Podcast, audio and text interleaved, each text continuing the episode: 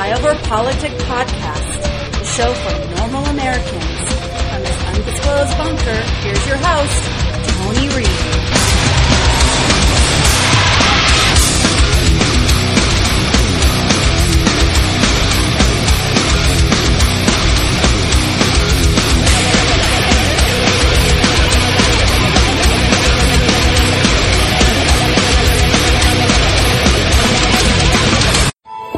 I don't think we're terribly interested in it. Commercial imperative is incompatible with news. We don't hold him to account. We also don't give him credit for what things he does do. Would you consider yourself a Democrat socialist? Yeah. I'd consider myself a socialist. Today we continue our investigation of exposing the corruption inside ABC News. What you're about to see is one of ABC's veteran news correspondents detailing how and why ABC twists their news narrative. We met correspondent David Wright while he was covering the Democratic presidential primary in New Hampshire. He says his network is misinforming voters during one of the most important elections in our country's history. It's terrible. I feel like it's like the truth suffers, the voters are poorly informed, and people also have the opportunity to tune in to whatever they want to hear. And so there's there's no upside, and our bosses don't see an upside in doing the job that we're supposed to do, which is to speak truth to power and hold people to account. Fucked up on Kobe Bryant and said that all of his daughters died in a helicopter crash. And that was a f***er. He just f***ed up. And got bad information and reported bad information. And has paid the price for it. He got suspended. But, I don't know. The fake news abounds. There are problems with the truth. We don't hold him to account. We also don't give him credit for what things he does do. Again, I think some of that, at least in the place that I work and the places like it, is that with Trump, we're interested in three things. We're interested in the outrage of the day, the investigation, and kind of the palace intrigue of who's backstabbing who. But beyond that, we don't really cover the guy. Wright isn't just some ABC News clerk. After graduating magna cum laude from Harvard, he went on to earn a master's at Oxford before joining ABC News in 2000 as a correspondent. So when Wright says ABC's commercial imperative is incompatible with news, we listen. It became like a profit center, a promotion center. And like now, it's like you can't watch Good Morning America without there being a Disney princess or a Marvel Avenger appearing. It's all self-promotion, right? And promotion of the company, and also promotion of individuals within the company, as opposed to a kind of dedication to the story and a commitment to telling stories that we need to tell, but that are maybe hard to tell. Commercial imperative is incompatible with news. Real people talk about practical issues when they're thinking about a campaign. I want to go back in the workforce. I can't afford child care, or I need medical care for whatever. Well, those things aren't TV friendly. We want to focus on impeachment. We want to focus on the big going on, but the things that help people make up their minds are little. But I think that we don't have the bandwidth to give everybody a fair shot, and we should. And we're in this awkward moment where created by this awkward moment, we have the president, and we can't figure out how to challenge him. Wright's anti-Trump bias is clear. Not surprising, considering his politics. Do you consider yourself a Democrat socialist? Or, yeah. What not? I consider myself a socialist. I think there should be national health insurance. I'm totally fine with reining in corporations. I think there are too many billionaires, and I think that there's a wealth gap. That's a problem. Wright says ABC News is more concerned about, quote, the soundbite of the day, and his colleague producer Andy Fies agrees. Andy says ABC doesn't understand voters and perverts election coverage into a horse race. Four years ago, and we're up in the same way today. Would you agree? No, I think we're up in a different way. How are we up in a different way? Well, actually, maybe you're right. Maybe it is the same. Not giving candidates their due. Right. Not taking seriously those that we should be. Not paying attention to those that we should be. We're doing the flavor of the month, flavor of the week. Yeah. And everybody gets in horse race. In horse race. We can't stop ourselves. Nobody in New York goes and hangs out. I mean, the people in New York are constantly, I think, fascinated by it. How can people like Donald Trump? How can people understand? No. Cross the Hudson now and then and come out and spend some time, and you'll hear why. You know, and I still think that we don't understand that. I mean, I don't think we're terribly interested in the vote. And in addition to the candidate of the week, we need the story to move on. So we're happy to have Buddha just be the story last week, and we're happy to have Klobuchar as a new subject this week. And then when we're tired of her, we'll be delighted if Elizabeth Warren kicks ass in Nevada, because then we have something new to talk about. It's like just a new... Drew has been around ABC for a very long time. Not as long as Andy Fies, but for a very long time. And remembers the day, and we often talk about how it used to be better. Maybe we used to use different words. I mean, I used to think it was hostile. I think it's simple. I think it's the world. Yes, the world sucks. We're all guilty of the same thing. Yeah. I think that all these big news organizations. And I'm speaking about broadcast television. That's all I'm speaking about. ABC, CBS, NBC. And we recognize that we're dinosaurs and we're in danger of dying. And welcome back to Flyover Politics Podcast. It is the 28th of February, year of our Lord, 2020.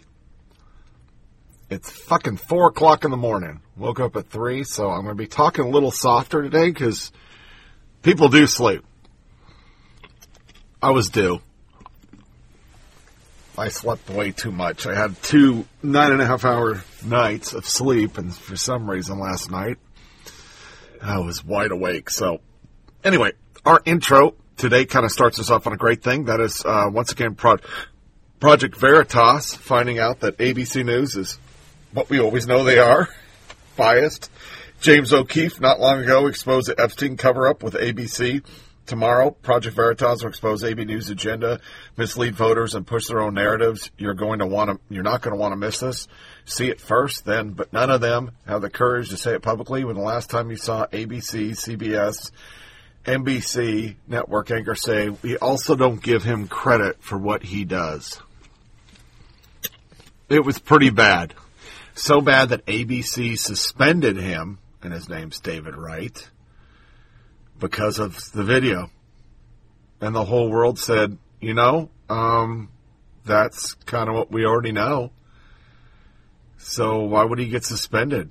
Because he said the truth.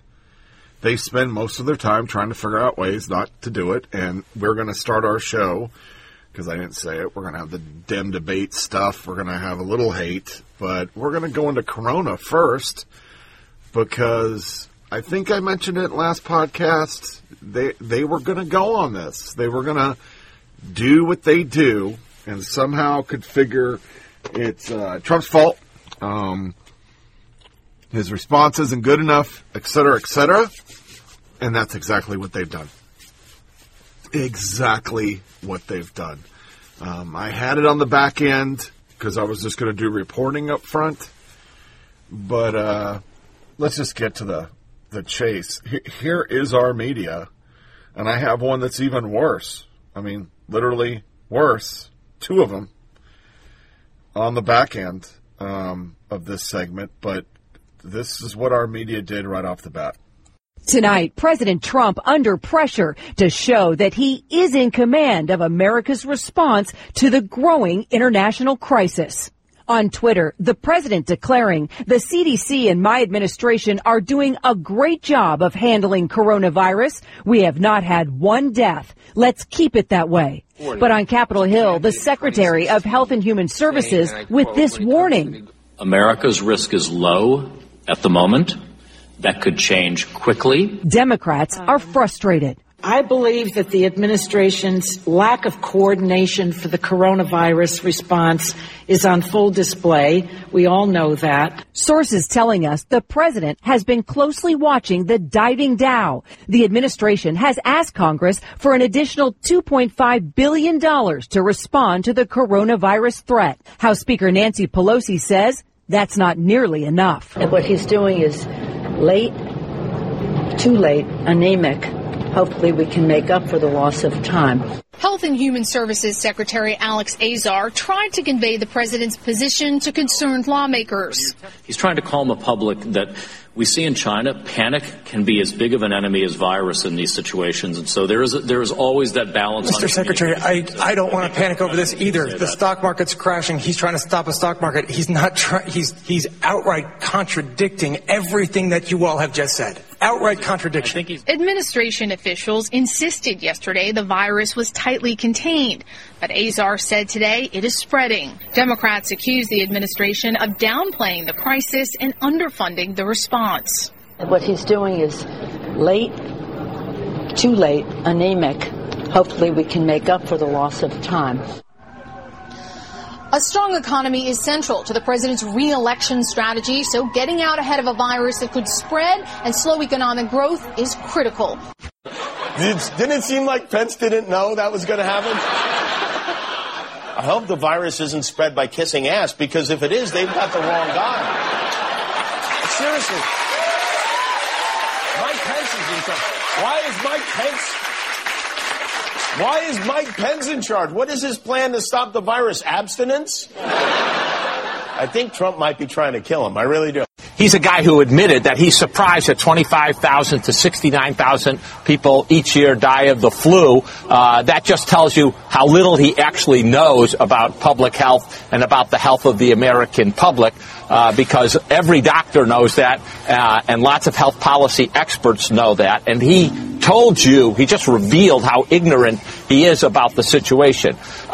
We don't know how similar or dissimilar this is to the flu. We know one thing. It actually is more communicable than the flu. It passes between people very, very easily.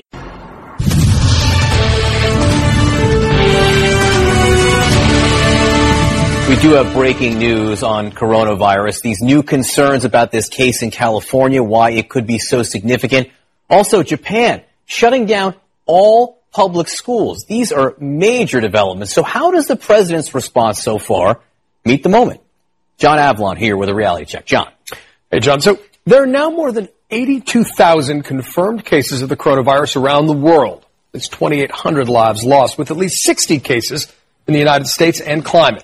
But as this escalation occurred, President Trump was in denial. We have it under control. It's going to be just fine. I think that's a problem that's going to go away. But Trump still found time to blame the media, tweeting, "Low ratings, fake news, MSDNC, and CNN are doing everything possible to make the coronavirus look as bad as possible, including panicking markets if possible." Here's the thing, Mr. President. Pandemics don't care about politics. Remember, the Chinese impulse to cover up may have helped lead to this outbreak. And here in the United States, the Trump administration's war on science has left us vulnerable. Remember, the Trump administration has been shutting down research committees and silencing scientists and making climate crisis denial a matter of public policy. But it should still shock you that Trump slashed the government agencies that would have been responsible for handling an outbreak. With money running tight, the CDC planned to cut its global pandemic prevention efforts by 80%. cutting activities in 39 countries, including China. Trump administration also shut down the Global Health Security Unit of the National Security Council, disbanding the very office Obama opened to handle pandemics during the Ebola crisis. At the time, Trump railed against Obama. We have a tremendous problem in New York because President Obama would not stop the flights. So now we've got Ebola. Well, no, we didn't get an Ebola outbreak in America, thanks in part to the government's robust response. Now, in a press conference Tuesday, Trump was asked about that flip-flop. Big difference. It's like day and night. As far as what we're doing with the new virus, I think that we're doing a great job. Now, Trump is scrambling to get $2.5 billion from Congress to contain the coronavirus. But by sidelining the experts, we're left with the C team. And exchanges like this between Senator John Kennedy and Acting DHS Secretary Chad Wolf. What's the mortality rate? Again, it's under 2%. What's the mortality rate for influenza? Right around that percentage as well. You sure of that? It's a little bit. Yes, sir. Missed it by that much. It's actually less than 0.2%.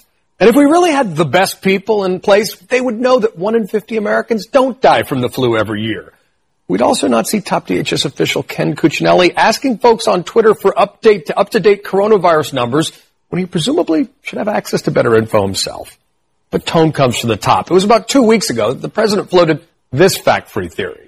Looks like by April, in theory, when it gets a little warmer, it miraculously goes away. I hope that's true. Trump only seemed to start taking coronavirus seriously once it started impacting the stock market. Apparently, the White House is panicked that an outbreak could hurt their reelection. And that's trickled down to right-wing airwaves, like this rant from Rush Limbaugh. Coronavirus being weaponized as yet another element to bring down Donald Trump. The coronavirus is the common cold, folks. It's not. Look, I got news for our nation's latest Medal of Freedom recipient. The coronavirus doesn't care about partisan politics. This is a time for government to face facts, embrace science, and do its job. Protect the American people. And that's your reality check. The coronavirus is 20 times more deadly than the flu. 20 times more deadly. Doesn't mean we should panic, but a key element of public health is public trust, John. It's essential, and that's what's been gutted. It's a self-inflicted wound from this White House. All right, John, thanks so much for that. Thank you. That we hear the 40,000, 45,000 out of China specifically may be much higher because people simply aren't getting tested. Sanjay, thank you so much. Yeah. We're glad you were there to press the president. Sure. We're glad you're there, and you'll be here with us throughout all this. Thanks so much. Of course. You got it. Thank you.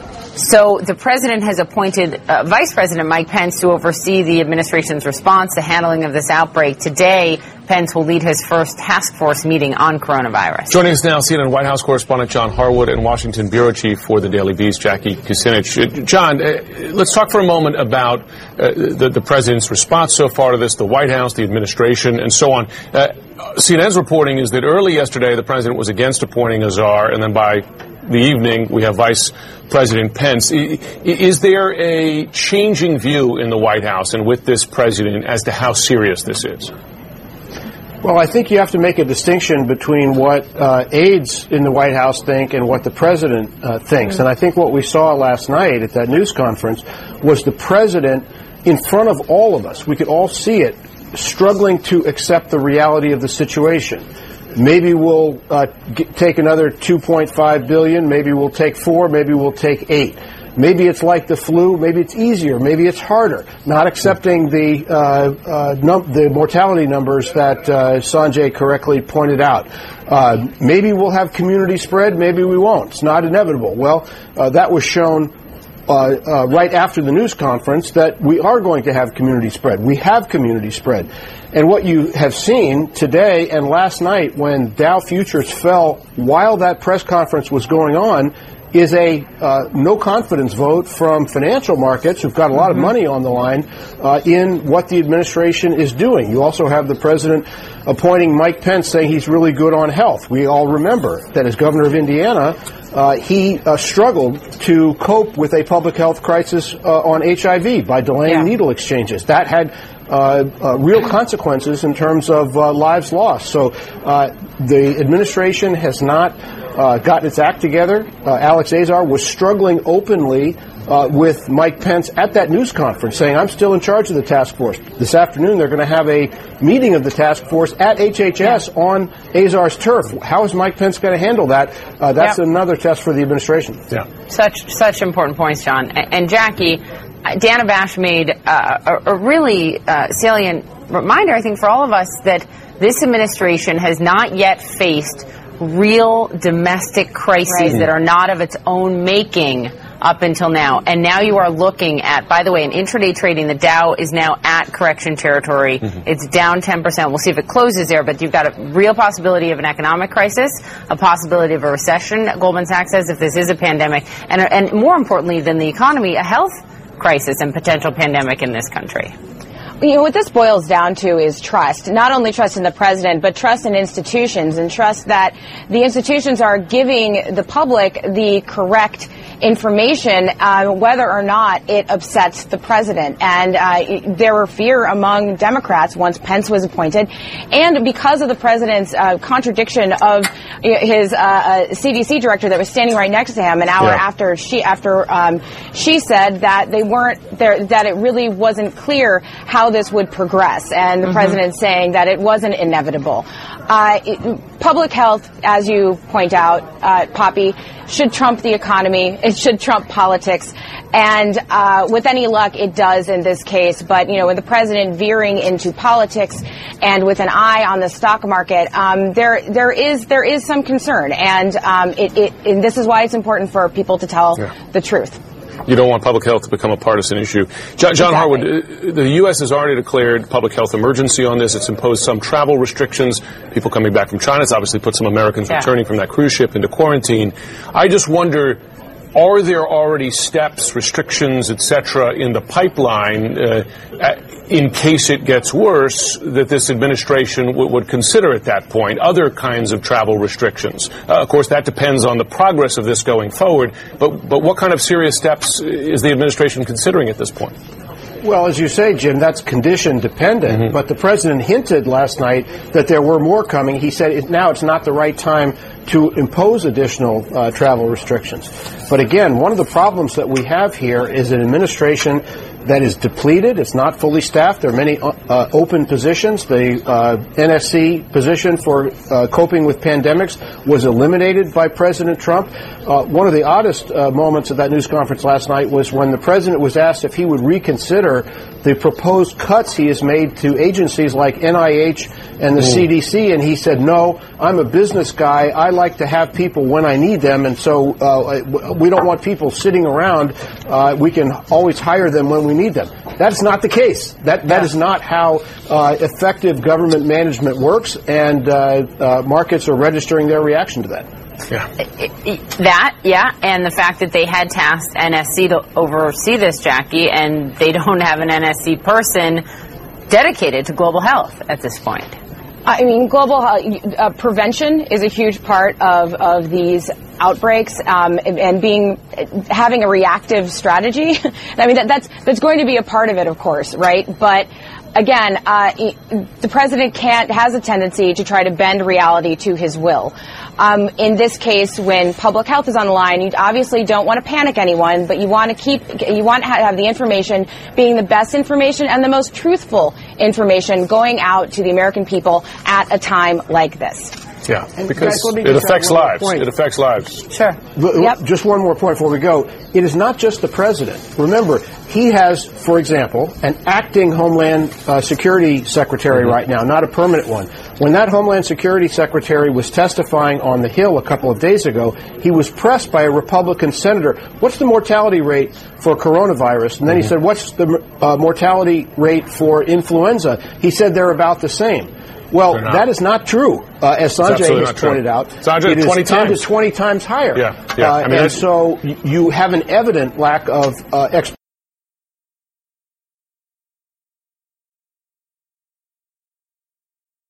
That if the goal of the president with this news conference last night was to allay the fears of investors and markets around the world, and we know he's been concerned about that, it didn't work. Those figures on the screen Romans was just showing us are telling us that investors are still very much rattled. Joining us now, CNN political analyst Maggie Haberman. She is a White House correspondent for the New York Times. And just so everyone knows, we're going to talk to Dr. Sanjay Gupta coming up this hour. We're going to talk to emergency response officials to get a sense of that. But we're also talking to Maggie now to get a little bit of the reporting on the political angle for what led up to this last night. Why'd the president walk out on that stage? Does the White House feel like it accomplished what it wanted to, given that the markets are still concerned?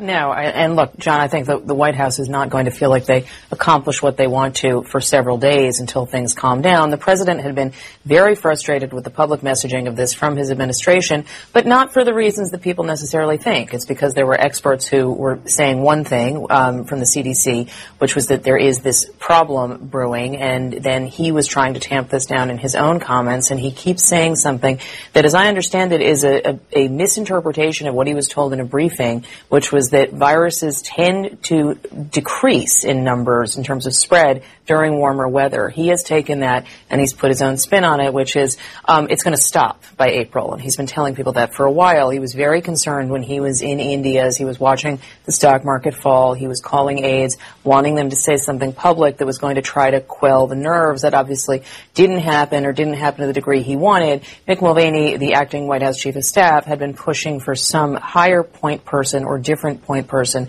other than just HHS Secretary Alex Azar for a couple of days. So some people got what they wanted, but the message was not delivered entirely clearly by the president last night as to what this is supposed to accomplish.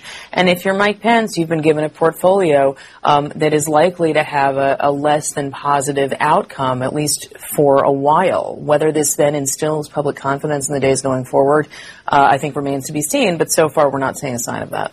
I was wondering that, Maggie. It seemed as though Vice President Pence might be set up for failure. I'm not saying intentionally, but I mean, how is he going to get his arms around this? At the moment, it's feeling this morning as though some game-changing things are happening just as Mike Pence steps into the role. Was he surprised that he was taking on this role? I think he knew that it was a possibility, but I think the president didn't make it official until late yesterday. And to the question about did the president calm nerves, remember that the president had White House press staff go out yesterday and say that reports by Politico and us at the Times that there might be some czar appointed were not true. Well, okay, they're not literally calling it a czar, but a point person is generally known to mean the same thing, at least in government parlance, and that is what they did. And it's not the press shop's fault. They did what they were told to do, but that doesn't instill confidence either in terms of the public's reaction. I think Mike Pence is taking this seriously. You're already seeing that he's putting some meeting on his schedule today to try to get his arms around it. But again, I just think that for whomever is in that role, the number of cases could grow, and we don't know, right? And we obviously hope that it doesn't turn out this way, but it could grow to a number that is much more significant than what the public has seen in this country so far, and that's just going to be an unpleasant load to bear. The other thing we don't know is how much more we're going to hear from experts out of the administration. It seems like they're trying very hard to centralize this within the VP's staff, that everything is going to go through them. If they limit the number of scientists or experts or subject matter experts who are talking to the public about this, it's not clear that that's going to inspire confidence either. We need to hear from the experts. We have over the last few, up until now. Whether that will continue, I think, is the open question. It really is, and that's of concern, because it was Dr. Anthony Fauci yesterday morning right here on New Day. The president said we're very close to a vaccine. Dr. Fauci's like, well, a year and a half. Right. But the president, John, as we know, likes to try to sort of will things into existence in terms of what he says and try to bend it to how he wants it to be. You're not going to bend a virus into submission. And so he keeps saying things that had kept saying things that were just not in total concert with science. The public is going to pick up on that. He's saying things that in some cases are wrong. Right. Is another way of saying, he had an exchange with Sanjay last night where Sanjay was pointing out that the mortality rate for the flu is about 0.1%. The mortality rate for coronavirus is 2%. It is 20 times more deadly. And the president of the United States, who just discovered that flu was deadly yesterday, he told us, no, Sanjay, you're not right here. That's a problem. Again, you don't want to have people panic. You just want people to get the information they need to behave the way they need to behave. We have talked any number of times on this show, and all of us more broadly as a press corps, about the need for credibility by an administration. Not every administration has some official who has said something that isn't true at one time or another, but the sheer volume of things that are not true that have been said by this president and by some of his aides does not inspire credibility, and it's why they are being questioned on it at a time when they need it. Most of the controversies this White House has dealt with have been of the president's making. Not all, but most. This one is not. And how you handle that is a moment where you want people to believe that they can trust what you're saying. And they have brought this on themselves that people question it. Beyond the public health worries of people, obviously the stock market. I mean, Christine Romans just explained a fairly dire morning, at least it looks like at the moment. And, you know, as you point out, Maggie, the president often bends, tries to bend reality to the rosier picture that he wants. He will not be comfortable with what we're seeing on the screen here. No, Allison, he won't, and this has been what he was concerned about for several days, watching the stock market get rattled. This is part of why, for weeks now, one of the main reasons that he has tried to downplay the significance of this, because he has tethered his own, you know, belief in his reelection case to what the stock market looks like, and he knows that if there are economic concerns or if there is an economic downturn, that could be really perilous for him in November. Public health crises are obviously about the public and about their health, and so the public is perhaps going to be less sympathetic about trying to minimize concerns around a public health threat when it is relating to a person's own reelection. Maggie Haberman, thank you very much for sharing all of the reporting with us.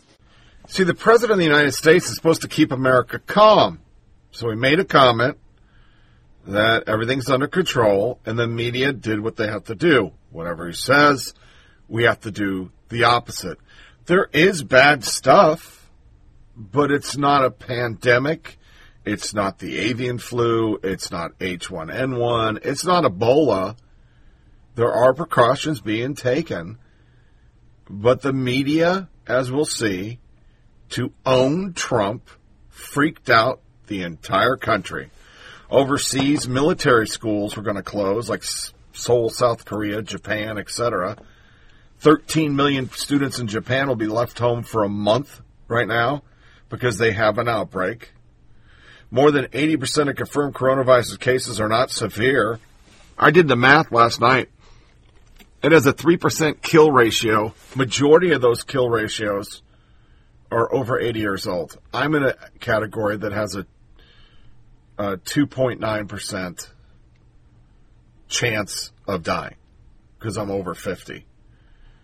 But everybody else, it's 0.3%. It's nothing. Where it was initially, it is bad. Italy, 45% rise, 11% are 11 people dead. The spokesman for Iran got it. Tourists in Tenerife hotel lockdown in Spain. A Korean air flight attendant working LAX flights diagnosed with coronavirus. And some of the problem is they're missing the screenings. So that's hurt some people. First case Latin America. California is missing, monitoring 8,400 people, but there's only 33. So because they're Democrats, San Francisco declares state of emergency. There are no cases in San Francisco. But once again, we've got to scare people. CDC comes out and says it's inevitable. We're going to have a little bit of an outbreak in America. Should prepare for some disruptions. But they didn't call it a pandemic. They didn't go crazy. You heard in the soundbite, they got somebody from the WHO to go crazy and own Trump. Our media and the Democrats use this to become what they are. Hacks. Get Trump. Washington Post, before stuff really blew up, and there was a lot of cases over like a 2-day period. The latest target of racist rumors and coronavirus, the ubiquitous dance troupe Shin Yun. The next day, opinion, coronavirus makes the case for Medicare for all. That came from Democrat pundits like Anna Garandes. If you're a skeptic of Medicare for all, but the coronavirus is making you rethink things, reply with why. They started politicizing. Then they realized, well, we can get him now because he did do a meeting and he handed it to Pence. And then we really, really started getting some cases. It all started working for the Dems. How are we going to get them? First, Northern California from unknown came in. More in Italy. It just blew up overnight. The media starts pumping this shit out. Costco sells out of food kits, emergency food kits. Mask. My wife goes, well, maybe we should get some masks. I had masks. I had the I-95 one, which is 96% going to block everything. Unless somebody pukes or spits on you, you're pretty good. I had 10 of them because I use them for summer work because of my allergies. One day, you can get them. They're normal priced. A box of 10 is $20. My wife looked at them. I said, no, honey, I got them. The next day, they're $195. It's going to take 3 to 4 weeks.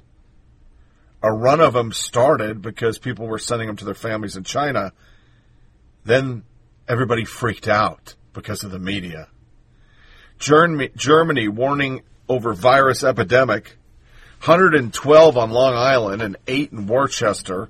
They quarantined some people in Nassau. Problem is, it's such a weird virus. 14% of patients who recover test positive again. A Japanese woman tested positive after recovery. Now we have scientists, mostly liberals, saying it could become like HIV and mutate. Saudi Arabia stops all pilgrimage. Latin America, I already said, got it. South Korea then goes, hey, we're not even going to do Team Spirit.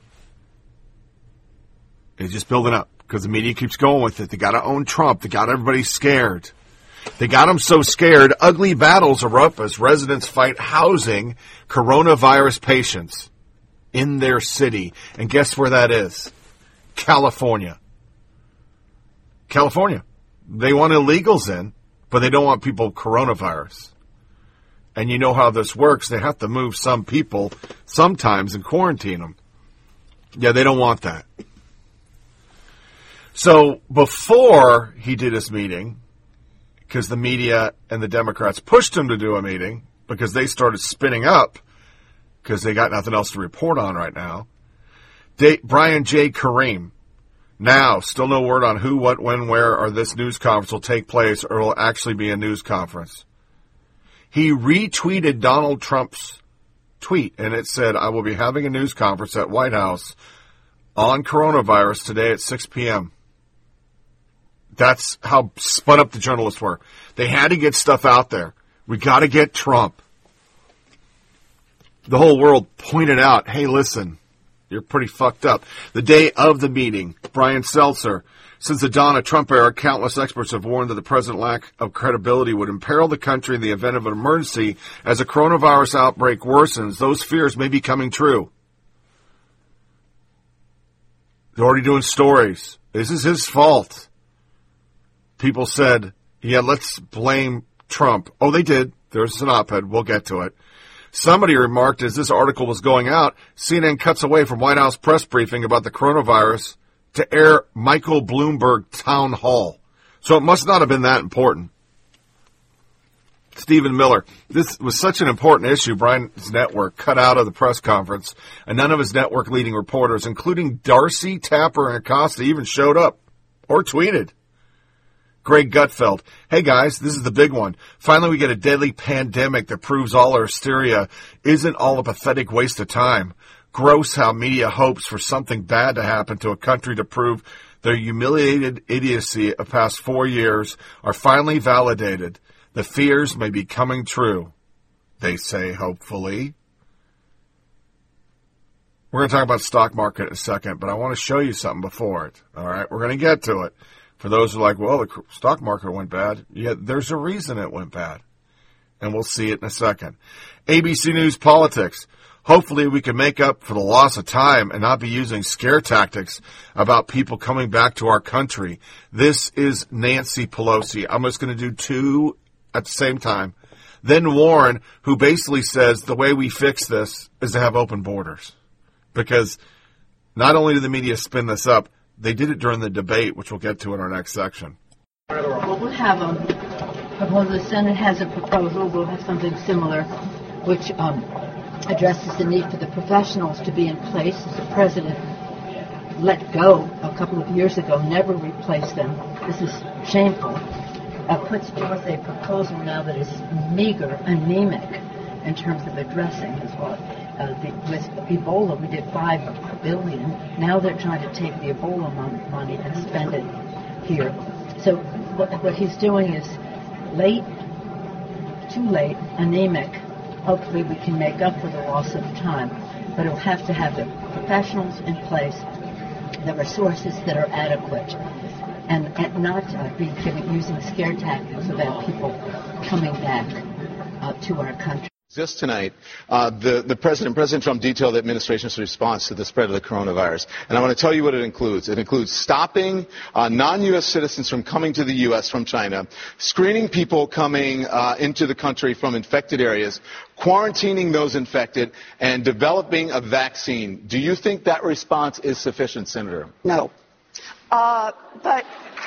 But let's start, because this really is serious, and we have a lot to talk about here. We know that with any virus that develops, the most vulnerable will be our children, seniors, people with compromised immune systems who are undergoing treatment. So this one is tough. So the way I think about this is, first we think about allocation, kind of our overall approach. I'm going to be introducing a plan tomorrow to take every dime that the president is now spending on his racist wall at our southern border and divert it to work on the coronavirus.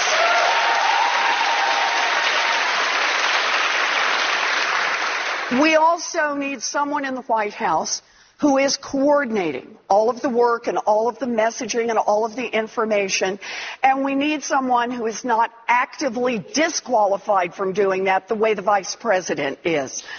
Do keep in mind that this vice president has dealt with a public health emergency before in Indiana.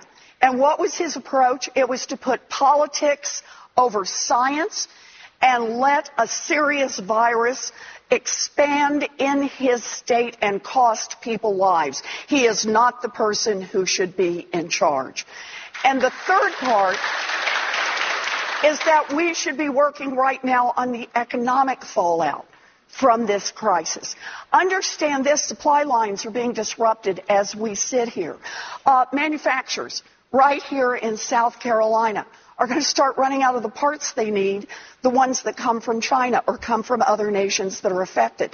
You don't wait until the factory is shut down before you start responding to that. We need to be working right now on those supply lines. Look, this is what it means to either have a president who's all about politics and all about himself, or a president like I want to be, and that is a president who gets the job done for the American people. That's why I'm here. They're using it. It's just like the war again.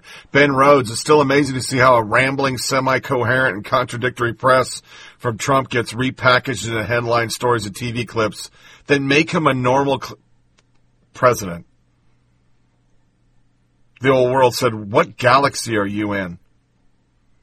Andrea Ocasio-Cortez, Mike Pence literally does not believe in science. It is utterly irresponsible to put him in charge of U.S. coronavirus response as the world sits on the cusp of a pandemic. His decision could cost people their lives. Pence's past decisions already have. As Governor Pence's science denial contributed to one of the worst HIV outbreaks in Indiana history, the entire world said, no, that's you lying. Rosie O'Donnell and company go unhinged over it. Rosie, to provide some choice, the Trump-hating comedian tweeted, a rambling idiot gives us some doctors, damn it, science. This is appreciative White House and the rapidly declining mind. What the fuck has happened? We are here, pandemic preparedness.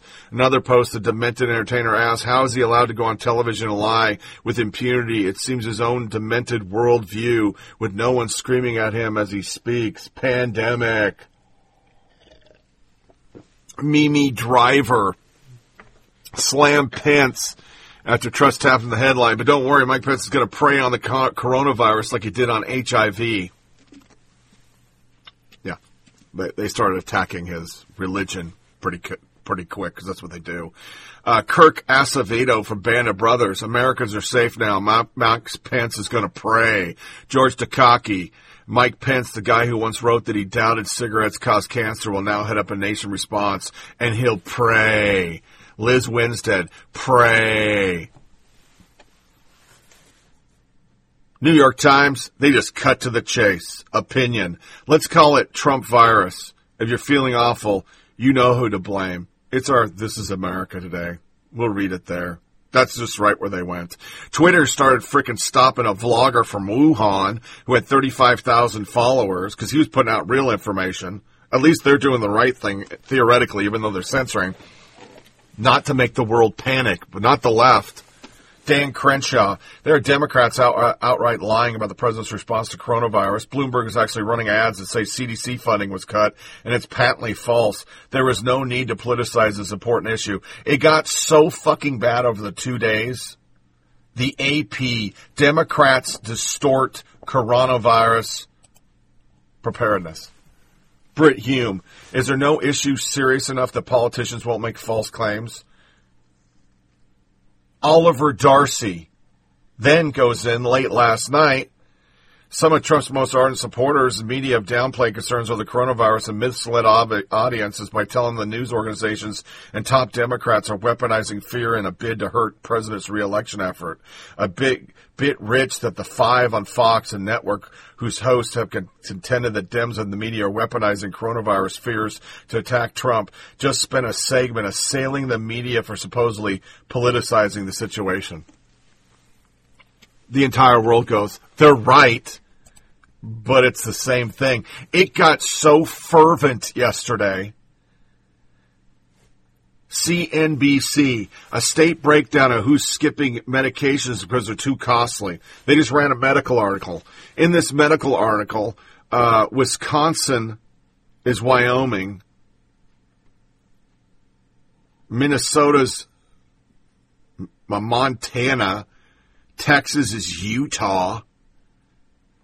Oregon's Pennsylvania. The entire amount. Washington's Virginia. They must have had somebody who doesn't know the United States because they rolled some shit out and it was all wrong. They're just, they got to get this. This is great. So, Lemon, he's just like the New York Times. Well, we can't have these people in charge. He'll just let people die, the gay man says, over a lying he caused HIV outbreak. If he had not waited to prey on it before doing these exchanges, is that the person you want in charge of whether of the coronavirus outbreak, someone who needs to prey on something instead of looking at the science? I mean, come on, let's be real about it. Let's just be honest about that. That's the person you want to put in charge of this? A couple things. Number one, I'm not intimately familiar with the Indiana situation. However, I do know that needle exchanges in some communities have been controversial policy decisions, so I'm not surprised that a governor of a state, Indiana, would stop and take a beat on it. That's number one. Number two, in this particular case, Scott, it looked to me like today the president and the vice president had tasked the CDC experts. He didn't say, I want to look at the studies. He did not say, Scott, he didn't say, I want to look at the studies. He said he wanted to prey on it. Yeah, I mean, can I just say? Are you saying that our elected officials shouldn't say that they're going to pray? I mean, it's pretty much a staple of our political leadership in this country, dating back to the founding. I don't have a problem if a guy says he wants to pray on it. In fact, I hope he does. I hope they all do. I don't have a problem with anybody praying. I don't have a problem with anybody praying. I have a problem with someone who's allowing people to die because he doesn't want to look at science and to save lives. And I don't have a problem with anybody preying on anything, but if you're an elected official needle exchanges, and you're not looking at the actual science and people are dying because you're not looking at a science, I do have. So in their fervent effort to get Trump, they now got America in a total panic. People are hoarding shit. Masks are costing $195. Food's getting sold out. And the stock market tumbled. Well, you want to know why? They already had a planned resist event. Patricia Arquette, the followers, cause economic shutdown, #resist.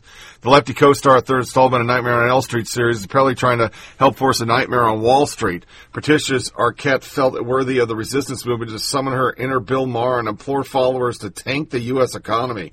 She told her followers not to buy anything on March 2nd. Really. Arquette took to her Instagram to post what appears to be a screenshot of a tweet from 15 February where people were talking, let's do this.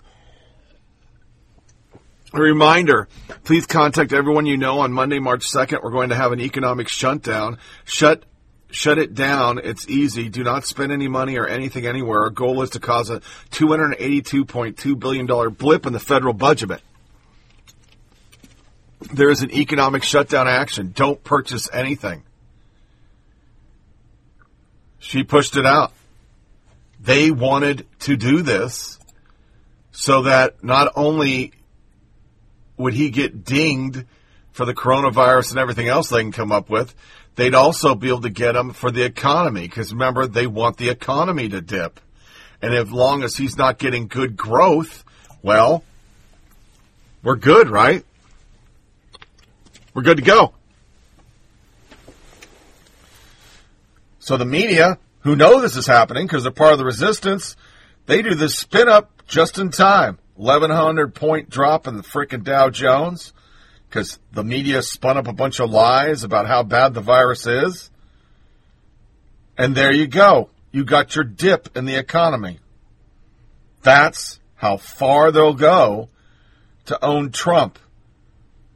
By no means do I think this isn't a bad disease. There's a lot of people dying and we don't even know.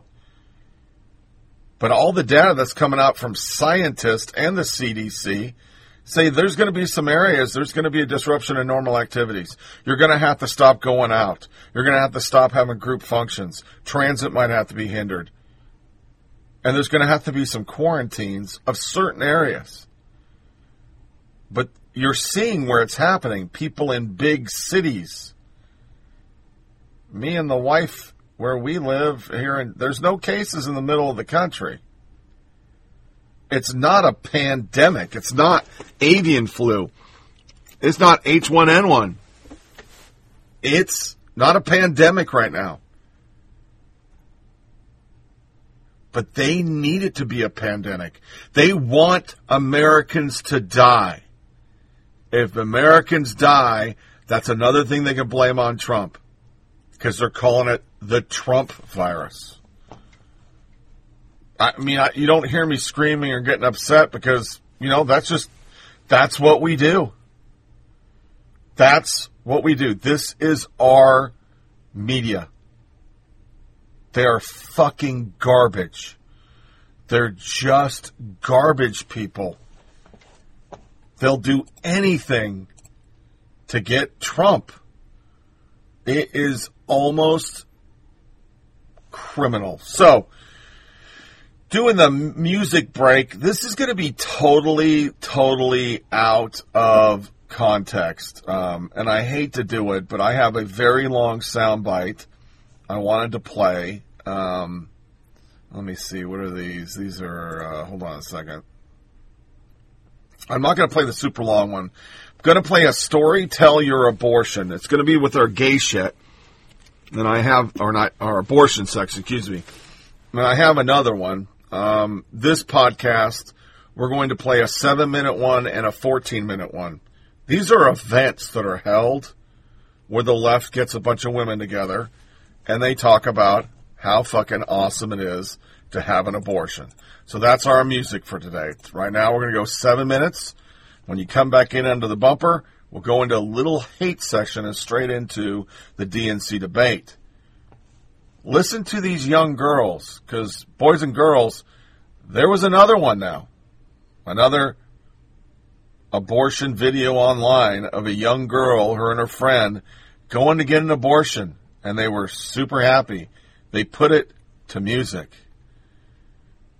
I guess that's how they can justify wanting people to die from a pandemic so Trump won't win, because in the end, they do not value human life.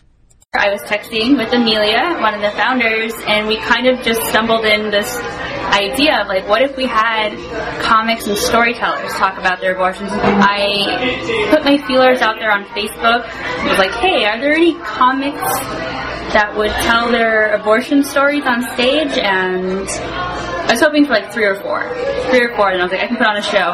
And a few dozen responded. I did maybe 2 tweets about it, and before I know it, like, 100 people are interested, and 100 people confirmed going, and then it just kept growing and growing. I think the last I checked, combined totals were like 1,100 people. 1,100 people care about this and want to know more about this. People are desperate for this conversation to happen, and people want to know how to join it. Mary is like a creative person, a storyteller, a person that's out there like using her voice publicly in all sorts of different creative ways. She's really just like doing the same stuff she does anyway, putting together a comedy show, talking to women in her community, but abortion.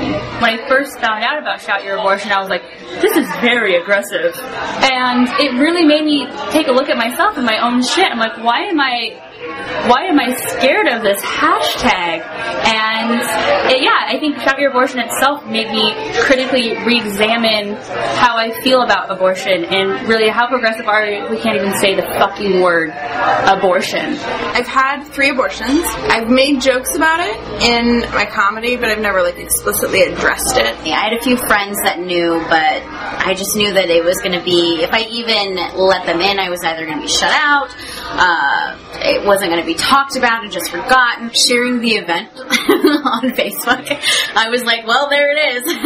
I'm horrified at the idea of my mom knowing, because she's super pro-life, but at some point I feel like I am going to need to tell her if I continue to feel like I need to advocate for pro-choice movements.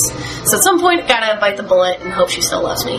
If I could get a hold of the video you guys record tonight, if it's poignant enough, and if it communicates enough to her why I made the choice I did, maybe that would be the way I'd do it. And that's the thing I've kind of felt about a lot of parents, is that they're not okay with it, but once they've experienced it with their own children, I mean, obviously there's exceptions in that, but a lot of the time when parents have that experience with their own children, it opens their eyes more, and I would hope that would be an opportunity for that with my mom. I'm a recovering alcoholic, and I'm like, I talk about it so openly. I have no problem telling everybody about going to jail or like what got me sober, but for whatever reason, this is like that part that's still a secret. I don't like that. I don't like it at all. I have no shame over my addictions. It's like, why do I let this shame? Oh, and it's like, oh, because you don't talk about it.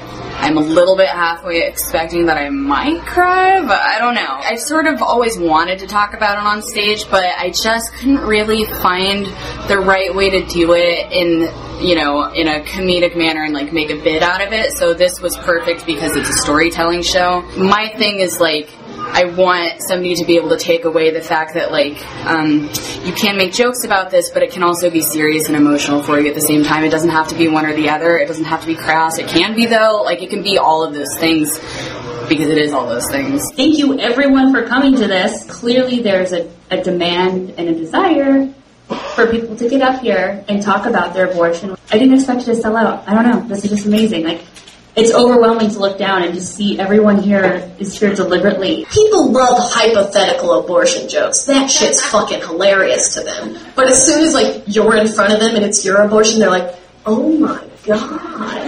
My parents don't know, because I'm actually very terrified to tell them. My mom's pro-life. My dad has said nothing, so I'm assuming pro-life as well. But I haven't figured out how to tell my parents yet, because no bakery makes a cake that's frosting with nothing inside. My first abortion, I was 17 years old. I also did the abortion pill. So I just sat there with his mom and cramped out my pregnancy into a small boat of a pad while eating peanut butter on apples and watching 16 and Pregnant. My second abortion happened in 2014. I decided to contact the person who impregnated me, and I didn't know the best way to do that. I just said, hi, I'm pregnant and I need money for an abortion. And he was like, is it mine? And I was like,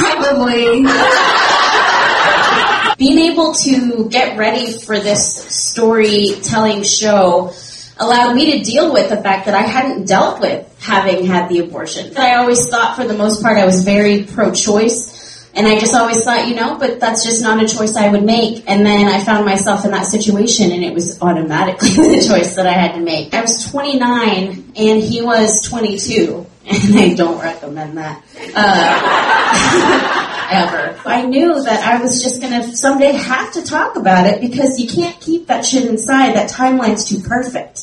I took a test on Labor Day and then got the abortion on September 11th.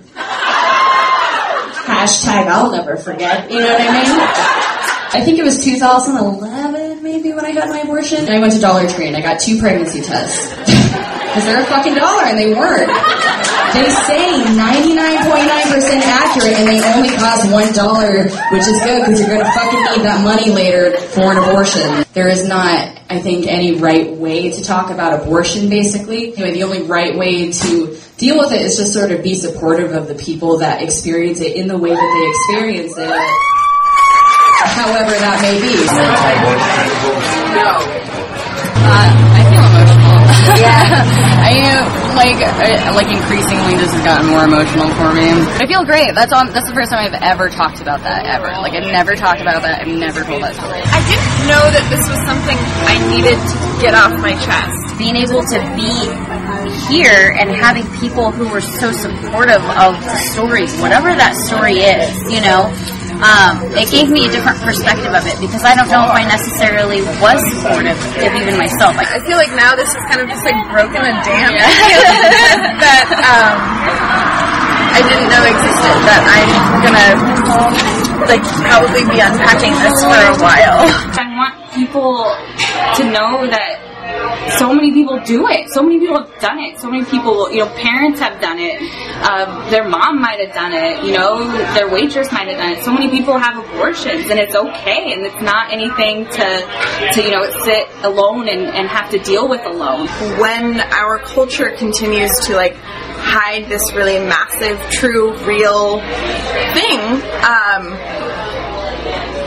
we are forcing more and more people into darkness about it, to feel alone, to feel shame. This event on its own is just going to spread into the community. It's going to spread some seeds, and then those people, will cultivate it, grow it, and spread, and cultivate it and grow it and spread.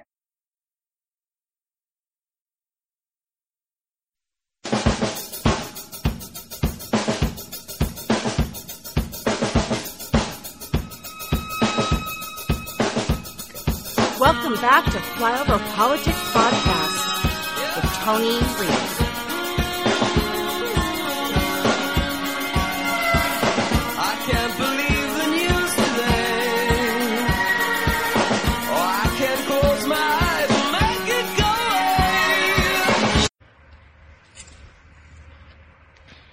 So I want to make sure that this next go around, that you're keeping your position on candidates to yourself. I'm also kind of curious as to why the Fundamental Foundation has received over $525,000, and it just so happens that Angela Padilla is the president of that organization, and these behestments were given in your name. We got Chevron giving $25,000. We got AT&T giving $25,000. We got Kaiser giving $25,000.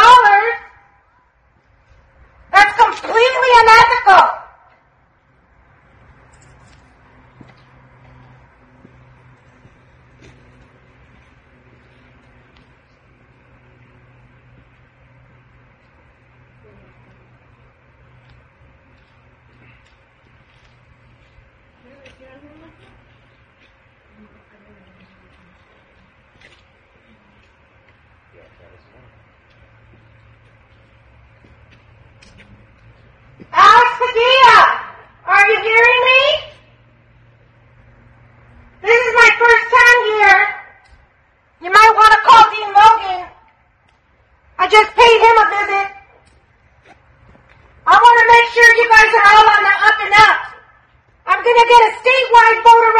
List, and I'm going to check on how many people were switched to permanent vote by mail on October 8, 2017. That is mass voter suppression. People in black and brown communities all over Crenshaw Boulevard were removed from the voter rolls. All of this is happening in black and brown communities, southeast, south central, all over this state. That's completely unacceptable, and as the Secretary of State, you have a responsibility to investigate and ensure that nothing...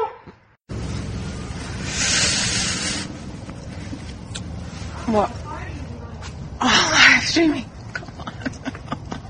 William McCurdy, chair of the Nevada Democratic Party. I came all the way to Southeast LA to take a look at you for the first time I about the town Austin. I'm living here because we don't want to wait for you in 2016. I can hear the voice way down there. And I want assurances that there isn't going to be any shenanigans going on tomorrow. The Democratic Party does not control what happens. The will of the people William McCurdy, chair of the Nevada Democratic Party. I want to make sure that you understand why I'm here. I want to make sure that you know that we do not nominate me for the 2016 election.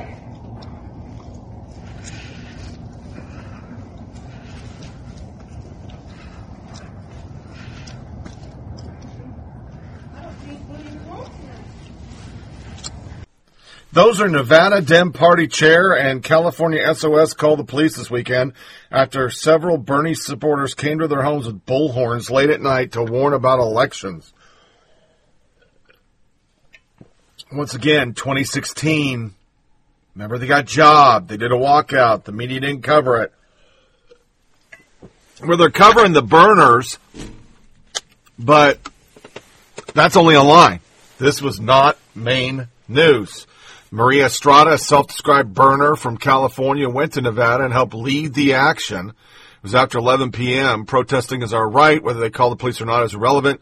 First video was from Nevada. This was from Padilla's home in L.A. The second one at 9 p.m. the night before the Nevada caucus. The chairman of the State Democratic Party had to call the police. The Nevada Party chair members of the State Assembly confronted Estrada and other Sanders supporters outside his home. Nearly an hour after they arrived, he told them they had crossed the line.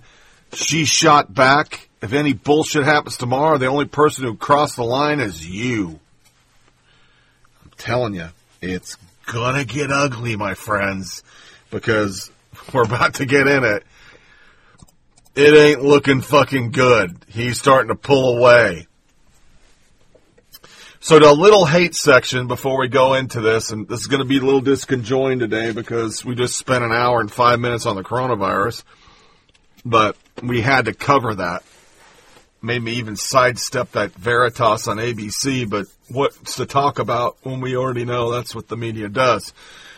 High school class shows slides of Trump next to Nazi and communist symbols. It was Baltimore County, Maryland, got their own dose of leftist indoctrination. A slide depicting President Trump next to Nazi swastikas and the Communist Party. Hamill and Sickles were show. The slide of Lock Raven High School showed Trump with the caption, "Want to round up a group of people and build a giant wall?" Below that on the left was a swastika with the caption, "Been there." And below Trump on the right was a hammer and sickle accompanied by a caption, "Done that." A banner on the side of the slide read, "Oh, that's why it sounds so familiar." The school system said Wednesday the slide was not intended to make a political statement. The reference slide was not part of the curriculum, but the teacher brought it in, and the teacher wasn't suspended. That pretty much sums up how these people look at it.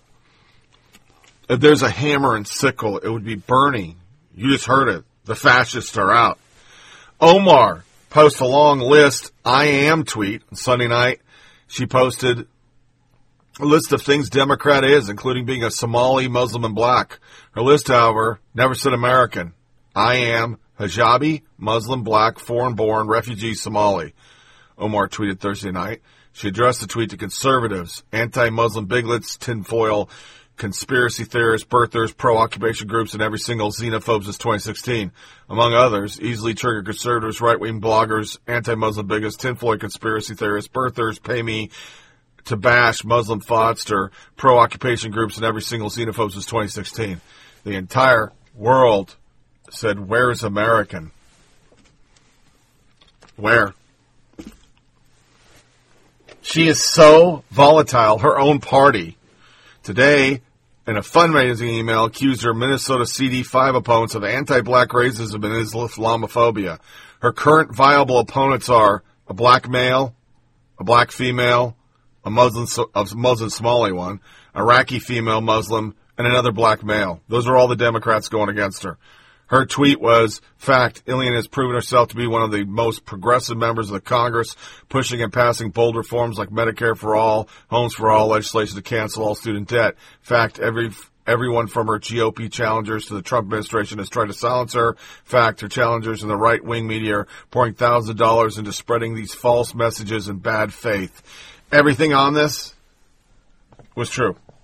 That came from Democrats. Democrats responded to her. So... to DHS stuff, because we're about to hear there's some good stuff that came in it as this podcast goes on. I'm not going to play it. We're so over on times. But abolish ICE protesters bully DHS out of a career fair happened at Kent State over the weekend, and they literally pushed them out of the fucking building. Yeah. But the left, of course, here's just some snippets on that subject. From PeoplePublic. So you said undocumented immigrants should have been able to receive coverage through Obamacare. This is something that you've said in the past, and you've addressed that in your health plan. Now, let's just say you're the president of the United States. You go to Congress. You're trying to pass the bill, and that becomes the roadblock, that you're just not able to get it through if you're going to provide access for undocumented immigrants. Would you be willing to put it aside, or is that something you will not drop? I'm going to fight to make sure that anybody can participate on this plan. Because if we are excluding people from the ability to get in on health insurance, we're not just harming them, we're punishing ourselves. We become a less healthy country. More people will be in emergency rooms because they can't get the preventive treatment that they need up front. And more people will be sick. Nobody wins when that is the case. And so I will do everything in my power to make sure that when we deliver this plan, we do it in a way that everybody can participate. Is it fair to say, just to be clear, that health insurance for undocumented immigrants is a deal breaker for you? I mean, I can't game out every amendment or poison pill, every change they're going to try to make to bring the package together. What I'll say is that is one of the pillars of the plan as I see it. So for coronavirus, they want to open the border, and now they want to give them free medical. Still doing that free medical. It's scary. As he's saying crazy shit like that doesn't conform to anything Americans want. Practically Perfect Pete, People's Puff Buttleg, and his majestic or magnetic mate. They did a big front page on how awesome he is. But they, once again, want to open the border. They want people to be able to come in. They want them to give them free fucking health care and all the crazy shit that are why we have problems with coronavirus, because we can't stop our borders. We just can't. And there's another video that I can't really play because it's not really got anybody talking. Climbers going right over the wall, man. Right over the fucking wall. We can't stop them. So they try to block Trump's action. DOJ will revoke citizenship from immigrants who don't disclose how much money they make. Top appeals court says the Trump administration can withhold law enforcement grants for states and cities to cooperate with federal immigration policy, and a major victory on that and the means test. He legally can do it. They can't appeal it until the Supreme Court. The Supreme Court will take it. And the media spiked it. They didn't even cover it. So as the case goes on, Georgetown, illegal immigrants are freedom fighters. Another one of those freedom fighters. But understand, as you people keep on doing this on the left, not only is it the money that we have to spend, the danger of non-vaxxed people coming in our country, Mexico's war on drugs. More than 60,000 people have disappeared. More than 60 people have disappeared in Mexico since the start of the drug war. The number is far higher than previous estimates of 40,000. On top of this, more than 31,000 people have been murdered. Around 53% of those who were disappeared between the ages of 15 and 35 and 74 were men. Put the total disappeared persons to 61,637. So basically, over 100,000 people have died, folks. That's what we're wanting to stop. And as we get ready to go into the debate, Austin now sounds alarm on homelessness hitting boiling point. So these lefties, as we go in, you're going to hear crazy questions. You're just going to hear them freaking out. Folks, this party is dangerous. They will let anybody in because they want to get them to vote for them. They don't see it as a danger. They don't see it about security. They see it as voter block. It's a voting block. Every one of their cities have a huge homelessness problem, crime problems, people shitting on streets. But you don't hear any of that in the 5,000th debate. Good evening and welcome to a special late-night edition of 360. The final Democratic debate before the South Carolina primary and Super Tuesday is now history. And it goes into the books as both a potentially decisive moment of the race for many voters as well as something of a brawl or a mishigas. I think, however, the candidates generally were not well served by the debate itself. Mm-hmm. Mm-hmm. I think that there were points that, unfortunately, the moderator seemed to lose control of the debate, and any sort of moments that could have had for decent statement and somebody responding to a statement that was made about them just kind of erupted into free-for-alls. There were times when there were two candidates talking just repeatedly at the same time. Exactly. And, of course, every candidate there was thinking, I've got to do well here because this could be it for me, except for Bernie maybe. So you know what the stakes were. I think it was a difficult and chaotic and frustrating debate, which is about where we are in terms of the Democratic primary process to begin with. So if you're coming in, it was a decent entry point to the way the contest is going at this point. I think you think CBS intentionally was modeling it? It was meta. They were trying to mimic the actual feeling of being one of us, and they did a brilliant job of it, I thought. It was also co-hosted by Twitter, so this does feel a lot like Twitter. You know what? That makes perfect sense. Just across the street, as you mentioned at the top of the debate, is a theater where 9 people were shot and killed inside the Mother Emanuel Church. We all remember that day back in 2015. And every day in our country, over 100 people die from gun violence. You all have plans, I know, on this stage to address the gun crisis, but Congress has not been able to pass a major gun legislation in a quarter of a century. And just think about this. In those 25 years, we've had Columbine, Newtown, Parkland, Las Vegas. We could go on and on. Vice President Biden, I want to start with you. Why should anyone have faith that you're the one who can get this done now? Senator, I want to allow Senator Sanders to respond because you've gone after the insurance industry, you've taken on pharmaceutical companies, and you've taken on big tech. Why did you vote repeatedly to give gun manufacturers a pass? You're the front runner in this race. You're on the ballot in South Carolina. Mayor Bloomberg, you'll understand that preamble in just a second. If elected, Senator Sanders, you would be America's first Jewish president. You recently called a very prominent, well-known American-Israel lobby a platform for, quote, bigotry. What would you say to American Jews who might be concerned you're not, from their perspective, supportive enough of Israel? And specifically, sir, would you move the U.S. Embassy back to Tel Aviv? Senator Sanders, we haven't had a national unemployment rate this low for this long in 50 years. Here in South Carolina, the unemployment rate is even lower. How will you convince voters that a Democratic socialist can do better than President Trump with the economy? Well, you're right. The economy is doing really great for people like Mr. Bloomberg and other billionaires. Mayor Bloomberg, as mayor of New York, you declared war on obesity. You banned trans fats from restaurants, and you tried to do the same with large sugary drinks. So if you become president, will you push those policies on the national level as well? Before I leave you, are New Yorkers living longer because of your policies? There's no question about that. You've praised the Chinese Communist Party for lifting more people out of extreme poverty than any other country. You also have a track record of expressing sympathy for socialist governments in Cuba and in Nicaragua.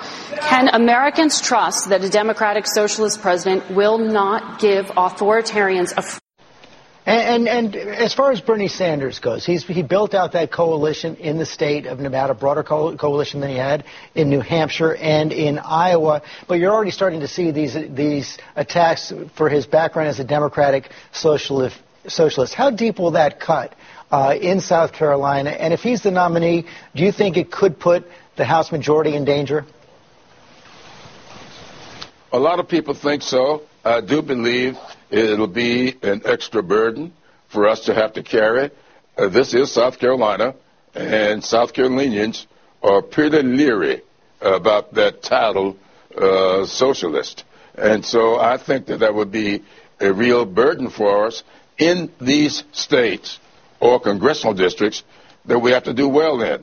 If you look at how well we did the last time and look at the congressional districts, these were not liberal or what you might call progressive districts. These are basically moderate and conservative districts that we did well in. And in those districts, it's going to be tough to hold on to these jobs if you have to make the case for accepting a self-proclaimed democratic socialist. Congressman Clyburn, thanks for your time this morning. Thank you for having me. The wheels are coming off. Each network just bashes the other network for how they did the debate because that's all they could come up with because everybody's a fucking hot mess. CBS poll, viewers feel nervous after watching Dem debate. Co-host Anthony Mason on CBS Morning touted a new poll conducted by the network immediately following Tuesday's debate. The survey of Democrat debate watchers found that 47% felt nervous about the field of 2020 candidates. I was... worried about you up there, Mason remarked to fellow co-host Gail King. The gunfire was going in both directions. Oh, I know, Anthony. There was so much incoming. A couple times I'm like, okay, all right. Moments later, Mason noted, in a CBS News poll of debate, nearly half the viewers were spoke to said they were nervous about the candidates. Almost the same amount said they were optimistic. In the poll response, were asked to check all that apply when confronted with a series of adjectives. 47% nervous, 42% optimistic, 25% inspired, 25% excited, 16% pessimistic, 13% uninspired. Another interesting finding was 69% of the viewers thought the candidates spent more of their time criticizing. Bernie Sanders entered the debate as a frontrunner after last night's performance. Does it remain that position, do you think? I think so. They all discovered he was a front-runner in a way, and I felt like one of the disaster films where somebody's rummaging through the drawers through anything. It was a good night for him. Even though it's an aggregate, it was a night full of kind of messiness for Democrats. So for the first time, journalists are asking Pelosi. Pelosi tells reporters that she is comfortable with Bernie Sanders as a potential nominee and doesn't think he would jeopardize the House majority. I think whoever nominee is, we will enthusiastically embrace him. Yeah. She says that because the polls say she's wrong. But we'll get to that. Joe Biden said there's been 150 million Americans killed since 2007 for shooting.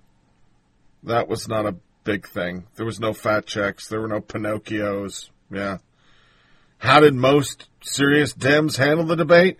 Putin knows what he's doing. That was Cherry Jacobs, a Democratic pundit. Putin. Putin's in charge. Yeah. Tom Elliott, Senator Warren repeats her debunked claims she was fired as a teacher for being pregnant, attacks Bloomberg for telling an employee to kill her in utero baby. Rebecca Ballhaus, Michael Bloomberg's presidential campaign, is hiring hundreds of workers in California to say nice things about him via text and social media. None of that was covered.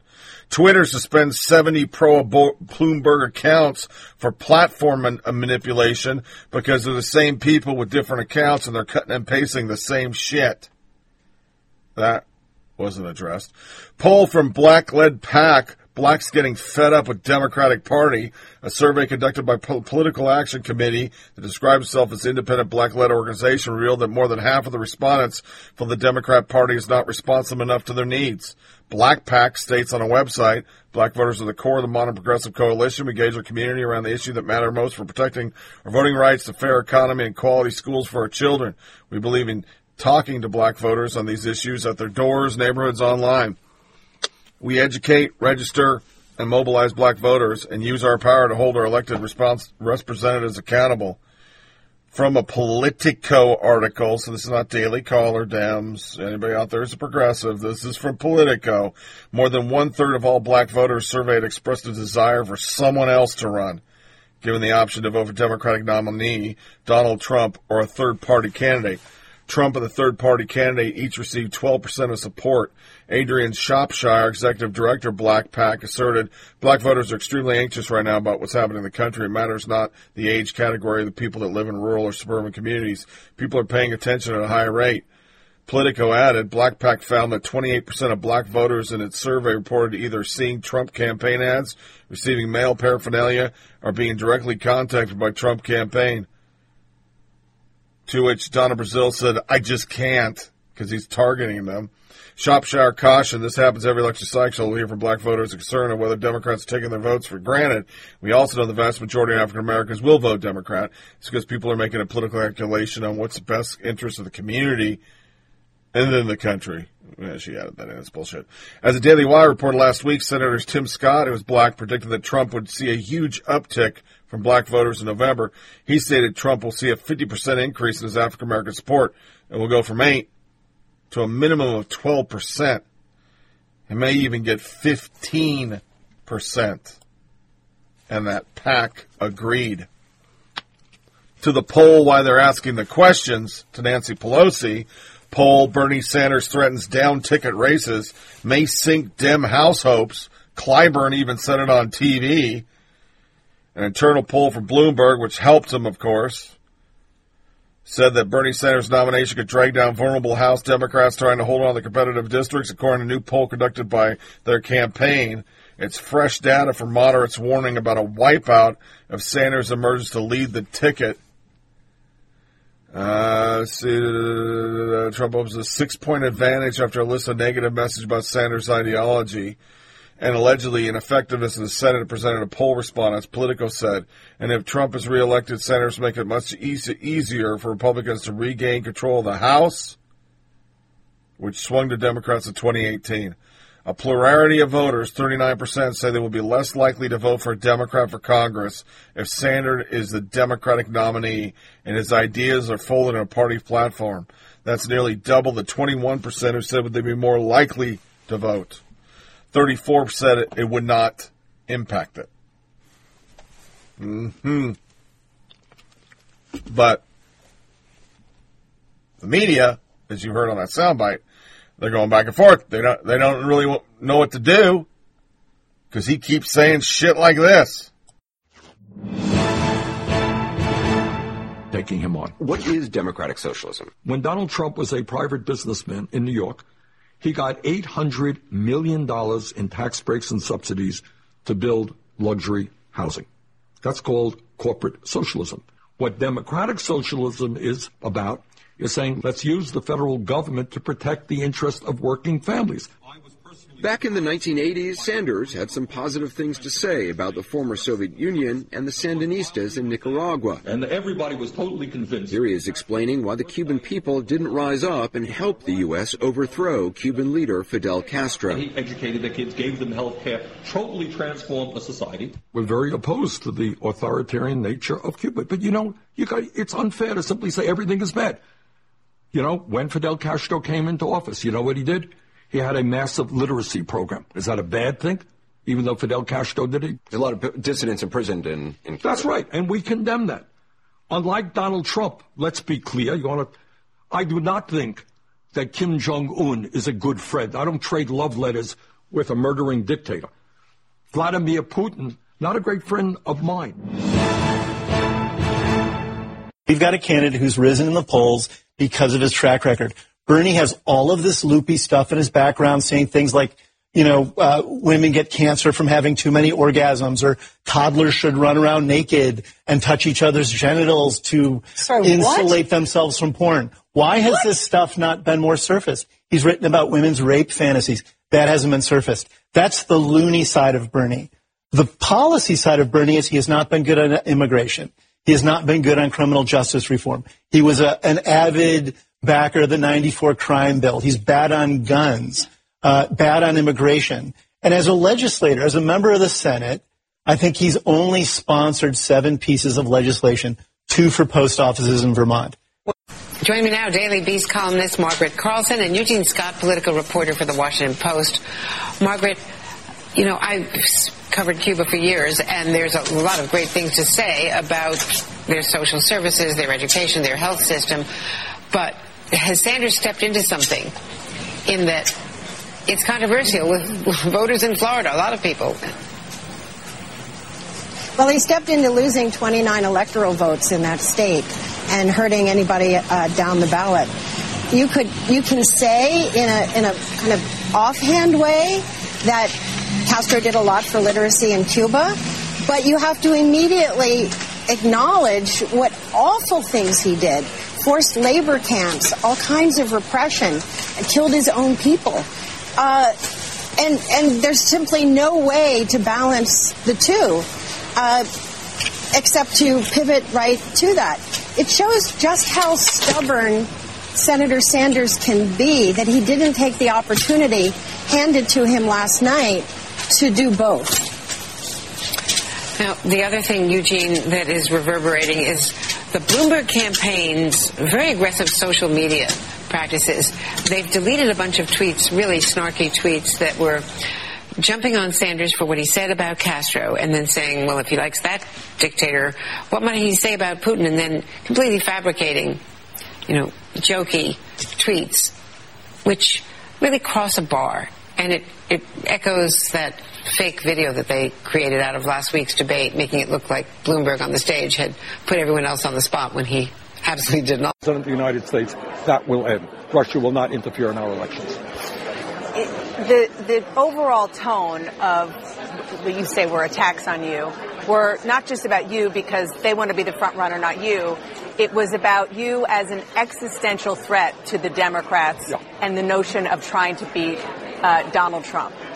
And I'm just wondering how you combat that, not only on the presidential level, but also down ballot. I mean, I know I've heard from lots of Democrats who are focused on and even themselves trying to win again in suburbs who are freaking out. Well, Dana, look, let's be clear. The establishment is freaking out. The corporate media, to a large degree, is freaking out. As you're aware, some really horrific things have been said about me on at least one television channel. The establishment is worried. Wall Street is worried. The drug companies are worried. The insurance companies are worried. The fossil fuel industry is worried. And you know what? They should be worried. But here is the point. In the last 50 polls that have been done nationally, guess what? Bernie Sanders beat Donald Trump 47 times out of 50. I will beat Trump. In battleground states like Michigan, Pennsylvania, and Wisconsin, just look at the polling this last weekend. I beat Trump. The way you beat Trump, in my view, is to have the largest voter turnout in the history of this country. And if you run a campaign in the same old way that we have run it in the past, if there's not energy and excitement, if you're not getting working class people to get involved in the political process, if you're not bringing millions of young people into the political process, and we are doing that, I think Trump is going to win. And just to be even more specific, Nancy Pelosi is Speaker of the House because the Democrats... I think Bernie's campaign has run itself in a very thuggish way. There are very Trumpy-like aspects to the way that Bernie's been running things. Or is it just that they're winning? I mean, is that what's changed? No, because this happened before the debate. Bernie's team put out falsehoods about Mike that we had to answer. Bernie has gone through this campaign without being held accountable. He hasn't been vetted as thoroughly by the media as some of the other candidates, other Democrats on the stage. Bernie has a very trippy record, to say the least. Bernie has all of this loopy stuff in his background, saying things like, women get cancer from having too many orgasms, or toddlers should run around naked and touch each other's genitals to insulate themselves from porn. Why has this stuff not been more surfaced? He's written about women's rape fantasies. That hasn't been surfaced. That's the loony. Okay, I think what we're going to do now is take a little walk to the polls. People ready to walk a little bit? I think back now, I'm thinking back, some of you may be familiar with Nelson Mandela. Remember that? And his fight for freedom in South Africa. And people marching to the polls. And I'm thinking about the civil rights movement and people marching to the polls. Well, we're fighting to change America. Let's go out. I think the polling booths are pretty close to here. Is that right? Student Union building. All right, let's take a little walk. Let's vote. Let's change America. Thank you. The thing that struck me, and particularly on the answers on Cuba and digging himself a deeper hole, is that Bernie Sanders is just this bulldozer who just... He's like a fortress. Mount Bernie. Just you keep going at him, and you can ask him, and he will never change his position. Keep coming at me because they're good. Those are good. You just... I've been there. You're on stage, and he has a force field, and everything you say to him, it's like, let me be clear. I'm going to talk about what I'm going to talk about. Yeah. It's going to have some relationship. But that was what was supposed to ask me. But it's not really going to be what you'd ask me about, but it's going to now go into a Bernieism. And then afterwards, you're like, okay, what just happened? No. But that was no way to get him off of it. So when it's a question about Cuba, right, he will continue to give that answer that he gave to you. That he'll give it.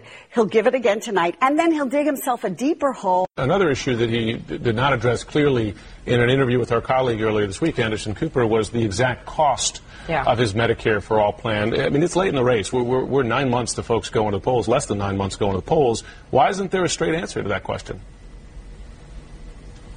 I can't answer to why he didn't answer that with a straight answer. I can tell you for myself why I am not concerned about that. It's funny that when it comes to the things that the poor and the disenfranchised need, we are all of a sudden concerned about money. We're not concerned about money when we're bailing out million dollar corporations. It's either, if it's a real thing, we've got to be able to pay for it. To go to war.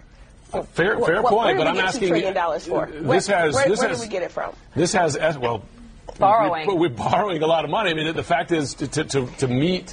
the vision that Bernie Sanders is talking about here, it's not clear where that money's coming from. I'm concerned as a supporter of him. Why aren't you concerned that there isn't a more specific answer? I get it, right? Let's just be honest, though. There's money for whatever people want to spend money on, whether it's the Republican administration or the Democratic. I think when we talk about money, fundamentally, we get wrapped around the axle, but honestly... If we really knew where the money was being spent right now, we would say we didn't have money for that either, right? I think it is going to come from somewhere. He tripled down support for Castro. You heard him there. Even Camerata, that toad over on CNN, was taken back by all the stuff, the rape fantasies. I mean, it's just a mess. And Twitter knows that. That's why most of the media is dogging him. They blocked MRC TV video of Bernie praising Castro. The tweet was, watch Bernie Sanders defend his love for Cuban dictator Fidel Castro. Thousands of Cuban Americans who have been separated from their families by Castro celebrated when Castro died in 2016. The following media include potentially sensitive content. They blocked it because they didn't want it to get out. They don't want that shit out there. But those are his words. He said it.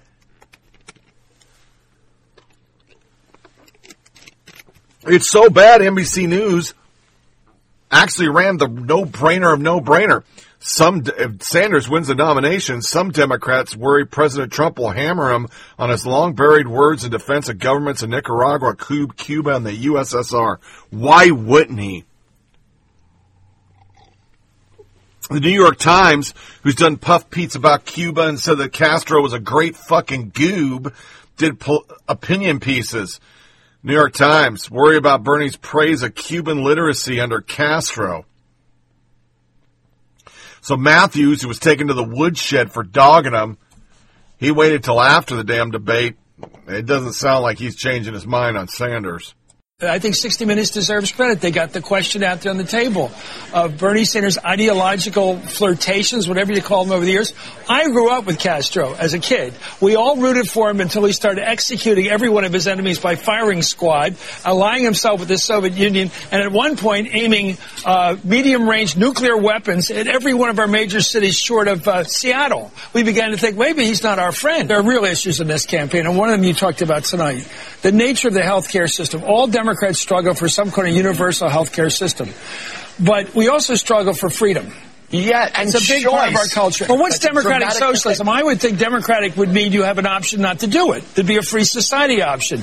Democratic, it doesn't seem democratic if you must go with the only healthcare system available to you is federal government run, and if you don't like it, you're stuck. You said something that jumped out at me, and I don't like numbers on TV. It's the worst medium for it, but you said something really smart. You said this guy's total social package of spending is $60 trillion, which is 3 times the United States economy, not the government, 3 times the entire thing. Exactly. Well, I think that got my attention. It seems to be the number one Republican talking point, starting pretty soon after Milwaukee. Whoever, if it's Bernie's the nominee, will be, we're getting rid of your private health care.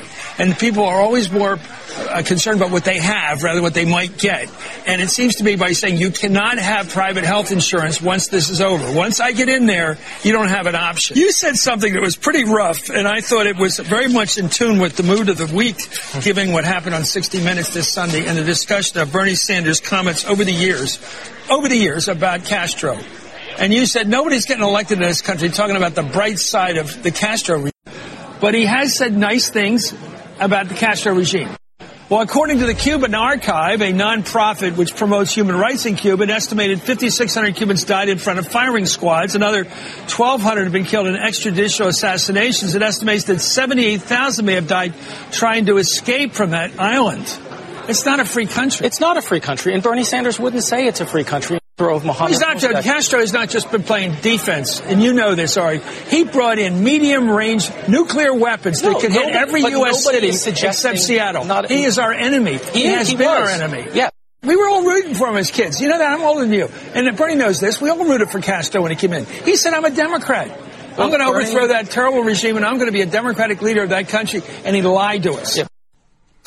And all the while, in the backdrop, Trump approval, 48. He's staying there. Something else the media ignored. 8 Mississippi elected officials leave Dems and independents to join the GOP in their house. And Fox News, which I touched last time, now has the highest ratings in 24 fucking years. They owned everything. Everything. They are just crushing it. It's not looking good for the Dems, especially if your big play is to blame Trump for the coronavirus, say he needs to talk to the nation, then criticize him for talking to the nation, and playing the old Mike Pence and his God shit. It just doesn't stop. They're horrible fucking people. To our media section. I want you to go back to the time when Obama was president of the United States. He talked off his nose and he preached to us. And we were told when a president's on foreign soil, you can't criticize that president. Criticizing that president is un-American. We also were told during that time that you must respect the office of the president of the United States. Well, Jim Acosta decided to call the president a liar on foreign soil. If you're in conservative media, Trump bashed Acosta. The left did. Jim Acosta tells Trump that CNN record on delivering truth is a lot better than yours sometime. And they said, as Mediaite did, look at that. Acosta just gave it to Trump. I don't think how that was actually read that way, Libs. I went to Twitter. The majority was, this isn't a good look. Especially when the president's on foreign soil.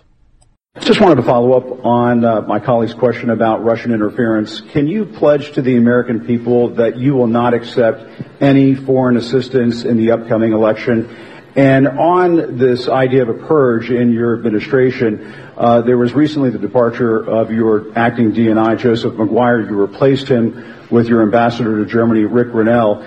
Some of your critics have pointed out that Ambassador Grinnell has no intelligence experience. How can you justify to the American people having an acting DNI with no intelligence experience? Okay, first of all, I want no help from any country, and I haven't been given help from any country. And if you see what CNN, your wonderful network, said, I guess they apologized in a way for, didn't they apologize for the fact that they said certain things that weren't true? Tell me, what was their apology yesterday? What did they say? Mr. President, I think our record on delivering the truth is a lot better than yours sometimes, your if you don't mind me saying. Let me tell you about your record. Your record is so bad you ought to be ashamed of yourself. You have probably I'm not ashamed record. Of anything in our You probably have the worst record in the history of broadcasting. It's fucking unbelievable. I mean, it's so inappropriate. Andrew Feinberg, Acosta asked Trump to say he won't take foreign help in election and how he can justify Rick Grinnell as DNI. He responds, I don't want help from anybody. Trump quickly smacked Acosta down, reminding that CNN itself had just reported that the report on Russia trying to help his campaign was BS. Trump then gets in a spat with Acosta, who says that the worst record in broadcasting. Acosta says CNN's record telling the truth is better than Trump's. Shelby Talcott, Mr. President, I think our record on delivering blah, blah, blah, blah. Your record's so bad you ought to be ashamed of yourself, Trump says. Eddie Zipperer, we've told the truth more often than you have sometimes. The Hill thought it was great. Joe Concha, media reporter. Original report later walked back. Acosta has one of three bylines, saying it's all bullshit, so the president was actually right. Joe Pollock, Acosta calling the president a liar to his face in front of a foreign audience on the basis of nothing is a bad look. He came all the way around the world to make a jerk out of himself. Jeremy Barr, Chris Wallace, who has criticized Jim Acosta in the past, said he was horrified by Acosta's back and forth with Trump today. It's not our job to get in a fight with the president. It's not our job to one-up the president. Well, for what it's worth, CNN Digital Worldwide VP and spokesman Matt Dornick doesn't take kindly to Wallace saying that. Chris Wallace literally works for state TV. I don't think Acosta or any real journalist ought to be taking advice from him. The entire world. Real journalists? Do you have anybody over there that's a real journalist? It's inappropriate when you're doing articles like Trump doctor hid cauliflower and mashed potato to improve his diet. The Hill, CNN, everybody did it. Or articles like Miracle on Ice Team shamed by Washington Post for meeting Trump. Or when Obama went to India, they covered it 21% more or 21 times more than they did with President Trump. They didn't even report he got cheered. They didn't.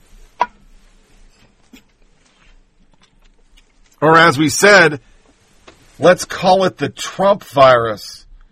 Trump's just going to let people die. So I thought we'd start on the beginning. A, we purposely are jamming fucking Trump. Go through the coronavirus and end up on Jim Acosta before we go to news and social media nuggets. It all makes sense. Our media is garbage. They will do anything for Democrats, and it's goddamn criminal that for 8 years we were told we couldn't criticize the president, and we damn sure couldn't do it on foreign soil. But a major network's reporter argued with the president of the United States in a foreign country. That's garbage. So, for our next musical event of listening, let's listen to, we're going to listen to Chapo. I was going to do this in our lighter fare, but we'll do it right now. Been watching a lot of, Narcos and other Narcos show, which if you've never watched Inside the Real Narcos, there's a SF guy that went down there and actually went to Peru, Colombia, Mexico.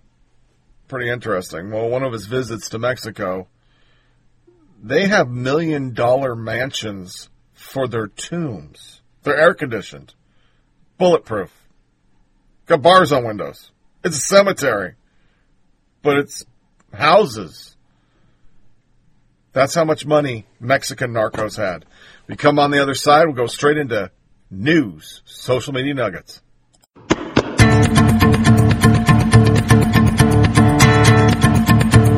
Culiacan, Mexico, long considered one of the most dangerous cities in the world. Some of Mexico's most infamous narco-traffickers dating back to the 50s have come from this region, including Mexico's most wanted drug lord, El Chapo. Here, narco culture thrives.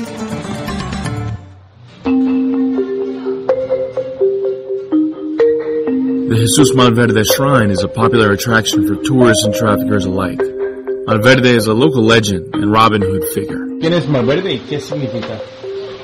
Manverde es el bandido generoso. Manverde es un ánima milagrosa. Él significa pues muchísimo. Para mí en lo personal es parte de mi familia. Traffickers are known to visit the shrine to ask for Manverde's blessing when it comes to drug deals, shipments, even murder.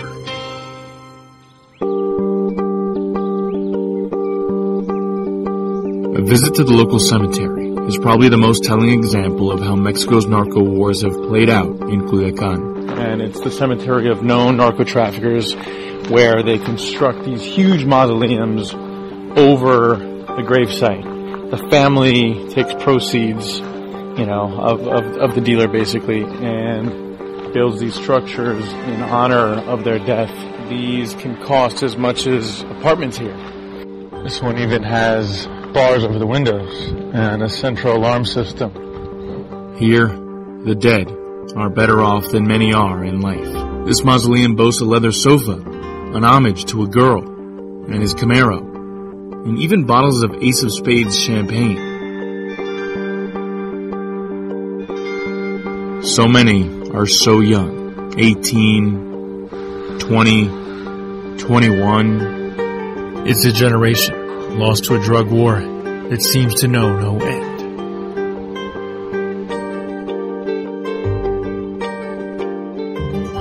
On another episode of Seeker Stories. From pot delivery services to marijuana yoga sessions to high-end dinners featuring different strains of weed rather than wine, a new cannabis culture is emerging.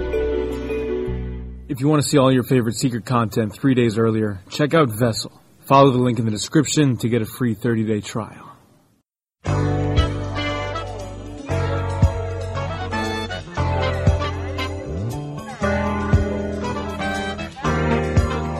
Welcome back to Flyover Politics Podcast with Tony Reid. I seen your picture. Your name and lights above it. Were you trying to get crazy with this thing? Don't you know I'm loco? Now it's time for news and social media nuggets. The crazy stuff that makes your host lose his mind.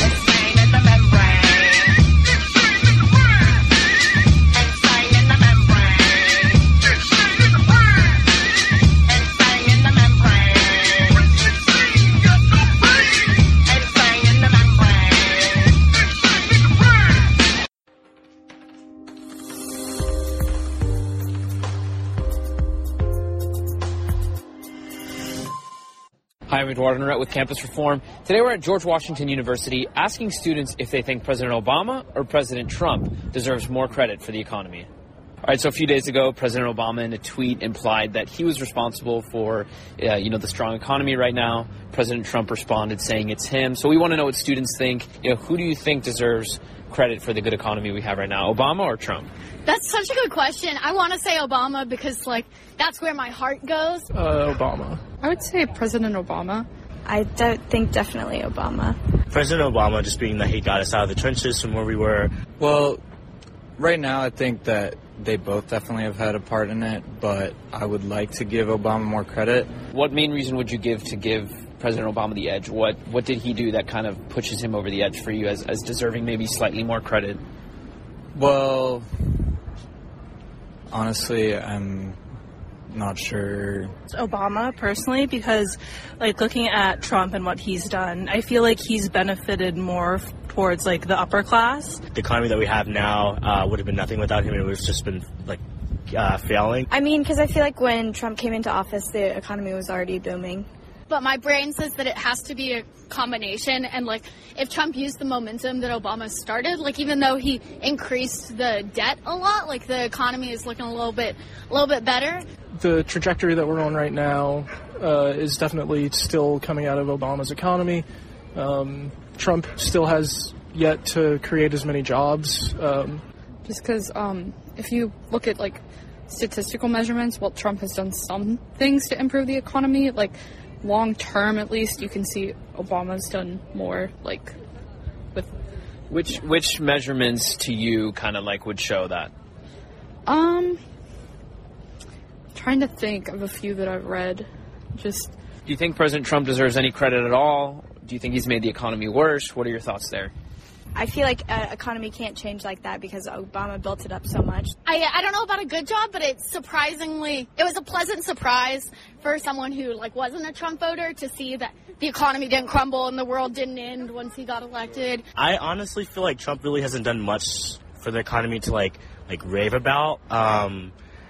I mean, he's done some things, but, like with Obama, I can, like, pinpoint things. But, like, with Trump, like, if you ask me, like, what has Trump done? I mean, I'm like, I don't know. So comparing the two of them, I just think that Trump is not as open-minded as Obama was in terms of, like, the economy and, like, international economics and trade and whatnot. GDP is growing, the stock market is doing fine, but as far as how actual people are functioning in the economy, they're struggling to pay their bills, they're struggling to pay healthcare costs, they're working 2 and 3 jobs. Yeah. Would you say the metric of people working multiple jobs, healthcare expenses, would you say that was true also of Obama's presidency, though? Largely, yeah. Income tax thing was passed, I want to say, in, like, 2017, 2018, like, that mainly benefited the upper class. A recent poll found that 62% of Americans would credit President Trump. What do you think the thinking is along those lines? I would say that the, like, economy is a lot more visible now, whereas it wasn't, like, a huge focus during the Obama administration. You mentioned the tax cuts. You know, a lot of people talk about, you know, 80% of Americans did get a tax cut with that. The things like the low unemployment, the manufacturing jobs. So why do you think maybe 62% of Americans think it's Trump, and then maybe the rest of the country, like you guys, think it's Obama? What kind of reasons do you think these people are saying, hey, Trump, President Trump does deserve credit? It could be just, like, age differences, like, perhaps, like, Gen X obviously has more, like, time with, like, employment. Those numbers may be factual. I mean, that could be true, but that's a good one. Our parents' generation, I feel that they think more about, like, themselves individually, and I feel like as college students we see a more global and bigger picture, and we're exposed to people from all social classes, so we have a more, like, worldwide point of view. Well, it'd be hard to argue that the economy has been worse since he's been president, especially with the lowest unemployment we've had, like, under 3%. And I'd be glad to give Trump the credit, but, like, it's hard to separate that from what he's done as far as his tweets and the things he's done to people. And the administration have been pretty on their talking points about record black unemployment, even though that is, again, a holdover of the Obama presidency. So who do you think deserves more credit for the economy we have today, President Trump or President Obama? Personally, I would say President Trump. I just think the tax cuts helped a lot, and I think deregulation really helps a lot. That's a bunch of college kids doing what the media did. Hey, Obama's better. Trump bad. Baylor students call out chapel presentation infused with liberalism. Their statement: it was once again come to our attention that Baylor University Chapel has taken on the political agenda of programming progressive wing of the Baylor faculty. This morning, several of our members attended chapel and were met again with liberal agenda. Sorry, I need coffee to keep this going, guys. I'm about to fall asleep. Caitlin Curtis has made a career as the author preaching postmodern Christianity through a frame of Native American culture. Today in the chapel, her speaking time began and ended with a prayer to Mother Mystery rather than God and Jesus Christ. She proceeded to rail against white patriarchal colonizers she believes that she fights against in her eyes. God serves to facilitate decolonization of society and return of rule of dominion of America to its original inhabitants. Continuing her divisive speech, Curtis railed against toxic patriarchy and capitalism as being stumbling blocks on the way to justice. She continually made use of the term colonizers and white supremacists to attack those who were in the silent disagreement. The speech was not out of character with what she has said publicly before. Curtis has railed against conservative Christians and Trump. If you're willing to call Donald Trump a white supremacist, you aren't paying attention. She also claimed that Trump is an evangelicalist of white nationalism and white supremacy, and his message must be rejected on the grounds of faith by responsible Christians. However, her understanding of Christianity is surface level at best. In an article on her blog, she rejected the biblical call to be in the world but not of the world, saying, do we need to be saved from anything? Probably. We see the way the system of hate and white supremacy have permeated the earth and destroyed people. We've seen how dangerous the idea is in this out, black versus white, us versus them can be. Maybe we need to save ourselves and each other from the wreckage. Young conservatives of Texas and Baylor strongly disavowed today's chapel service and requested the university formally and publicly apologize to students, alumni, and faculty for breaking with the mission to provide an unapologetically Christian chapel experience and for allowing a speaker of pagan sympathies to mislead students once again. As of this podcast, they have not apologized. I don't even know why a college would let a conservative get up there. It's supposed to be non-denominational. That's usually how those go. Student government denies conservative group funding, citing value differences. The Trinity University Student Government Association has also again defined funding for young conservatives of Texas. Trinity YCD requested $1,500 to bring a commenter, Alicia Krause, to campus. They didn't give it, but they gave money to all liberal groups, and that's pretty surprising because it's fucking Trinity. Kansas University, or the University of Kansas, announced an art contest titled, But the Chicken's Good. The Sexuality and Gender Diversity Facility, or Faculty and Staff Council, the KU Department of Visual Arts are hosting a contest in March. In light of the controversy over the installation of a Chick-fil-A in Kansas Memorial Union, the SGDFS Council would like to open up campus conversation about the meaning of brand, Flyer said. The guiding theme of the contest, But the Chicken's Good. And both undergraduates and graduate students are invited to submit submissions that explore what the presence of Chick-fil-A on campus signifies to them.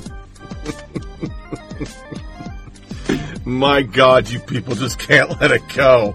Some members of KU community have felt alienated and angered over the university's decision to let these motherfuckers in because their virulent homophobic views. Others cite allegiance to the food tastiness or lack of their inexpensive options.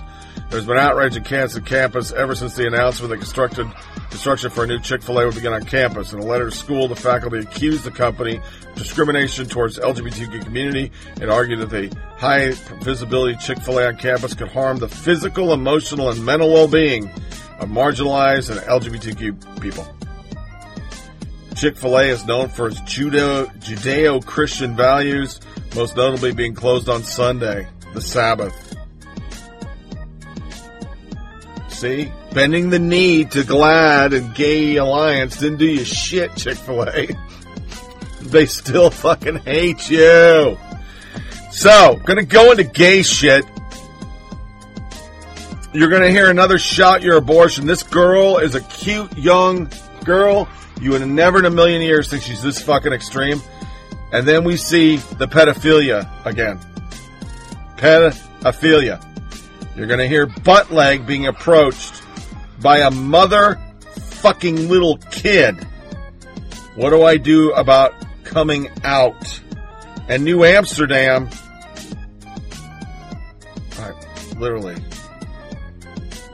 This was a TV show. I had an abortion about a year and a half ago, December.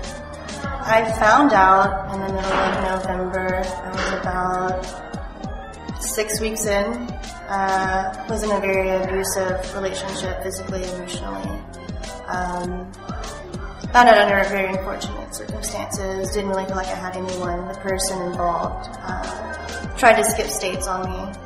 It's a The whole thing was really heartbreaking. I didn't really feel like I had anyone, but I did have one friend that was very involved, and they took me to my Planned Parenthood, and we discussed our options. And it wasn't an issue of like making a decision of like morally; it was just financially at that point because I was very poor. And they really worked with me, like really worked with me, and made sure like everything was okay and you know, set everything up appropriately, like time-wise, for me.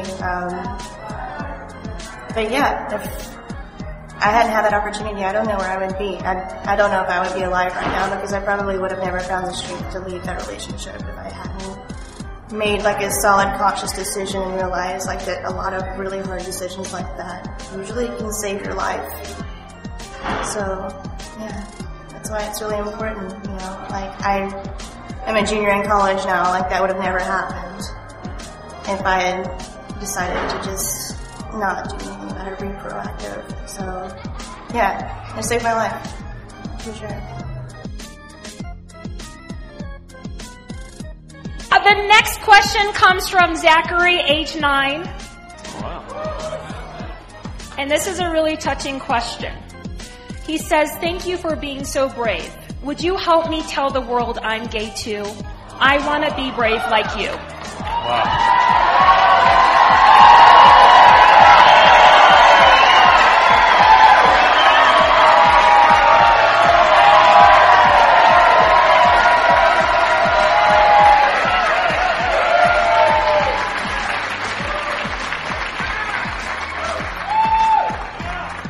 Well, Zachary, if you're here and you want to give a wave, let me know. Hey!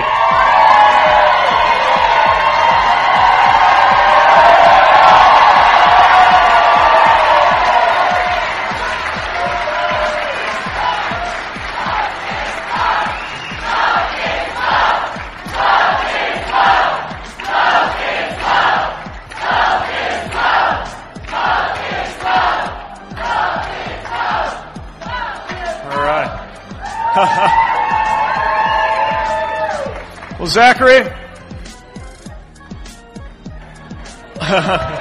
going to come right up? All right.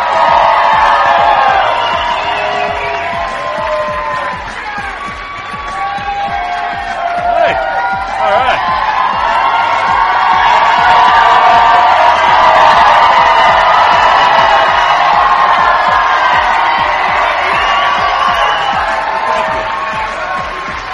Thank you very much. This is for me. Thank you. Did you make it? Zachary just gave me something he made. I'm going to be wearing it tonight. Thanks very much for that.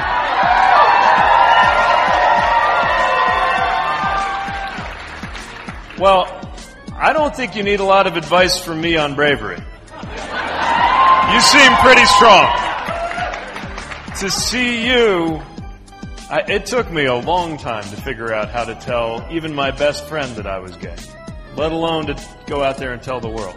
And to see you willing to come to terms with who you are in a room full of 1,000 people, thousands of people you've never met, that's really something.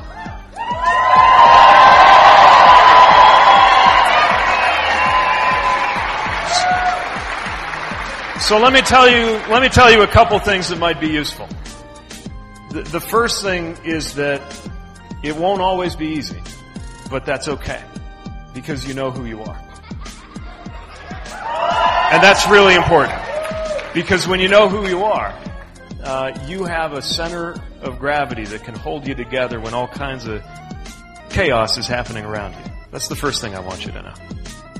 The second thing I want you to know is that you will never know who's taking their lead from you, who's watching you, and deciding that they can be a little braver because you have been brave.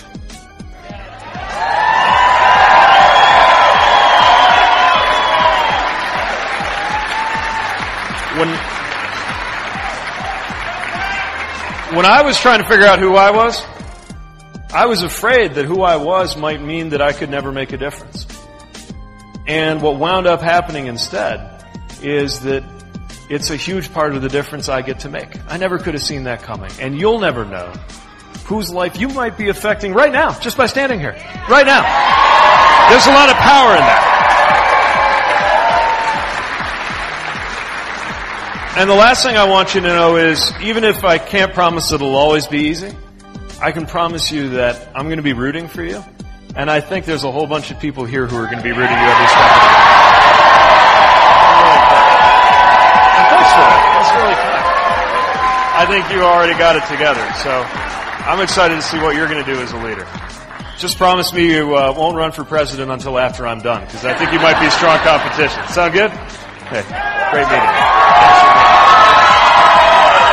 for being here. I'm so proud of you. It's incredible. Thank you for that, too. I'll explain it later. Hold on to that. That way we're even. I'll come down with you.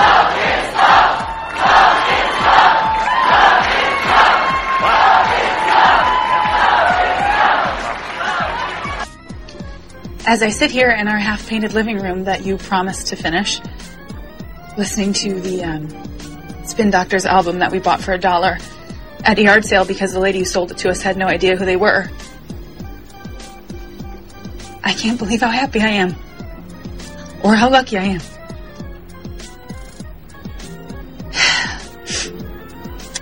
I never thought I would find somebody who laughs at all my stupid duck jokes, or likes my grandma's baked spaghetti, or picks up all of our bath towels all the time.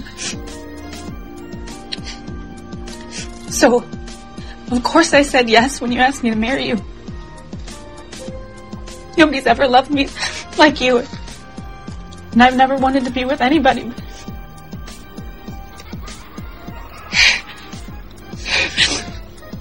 Okay, good.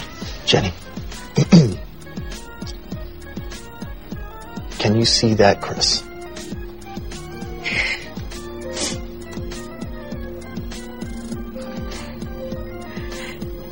The Chris you wrote those vows for.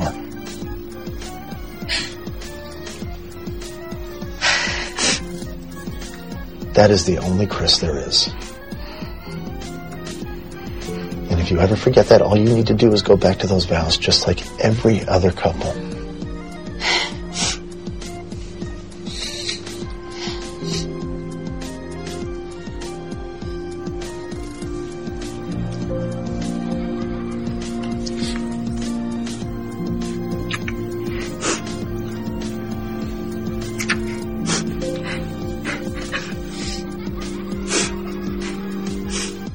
The pedophilia stuff is getting very, very touchy. I don't think they understand when they do this to virtue signal and they bring a little kid up to ask these questions, most Americans are cringing. They may not say anything. They're like, that kid's too young to even be fucking thinking about what he's talking about. Most parents don't do that. You Greta Thunberg, fabulous kid, all that gay shit, yeah. You might think that's cool. Majority of Americans go, nah, that's not good. That's not good at all. That's all sorts of bad. Bette Midler starts us off with some homophobia. She wrote a poem yesterday. Lindsey Graham, that Southern ham, has got a secret. Oh, yes, ma'am. The truth is coming out soon. Seeds in love with Trumpy goon. She's still trying to say that Lindsey and Grinnell are gay lovers. Yeah. That's homophobic. The entire world said it. Never got taken down off Twitter. Still there. Federal judge, always using biological pronouns, not protected under First Amendment. Shawnee State University philosophy professor lawsuit over the pronouns. And they're saying you can't make people do that. It's the first of many that will start falling. Woman's boyfriend loves wearing wedding dress. She blames herself for craving traditional masculinity. A woman writing The Guardian confessed that although her boyfriend loves wearing dresses, was delighted when he found a woman's wedding dress he could wear, his behavior challenged her heretofore progressive ideals and pushed her to perform a scrupulous inventory of my deepest ideas about masculinity and identity by shortfalls as women who want to help rewrite gender norms. Emily Hallon wrote, Ian thrust the white garment in the air like a NASCAR trophy. Its lace sleeves sashayed from the tapered bodice, on fluffy tulle grays, the dirty tiles of the thrift store. A smile stretched across his face, and I'm not reading anymore. What do you expect? What do you expect when you spend all your time saying you must be an ally and shut your mouth and stop taking up women's spaces and black people's spaces, and you make these little chai latte fucking almond milk drinking pajama boys, and you say there is no gender? Once again, I love Journey. When I was a kid, I did not love Journey. Nobody knew that because girls like Journey, so I like Journey.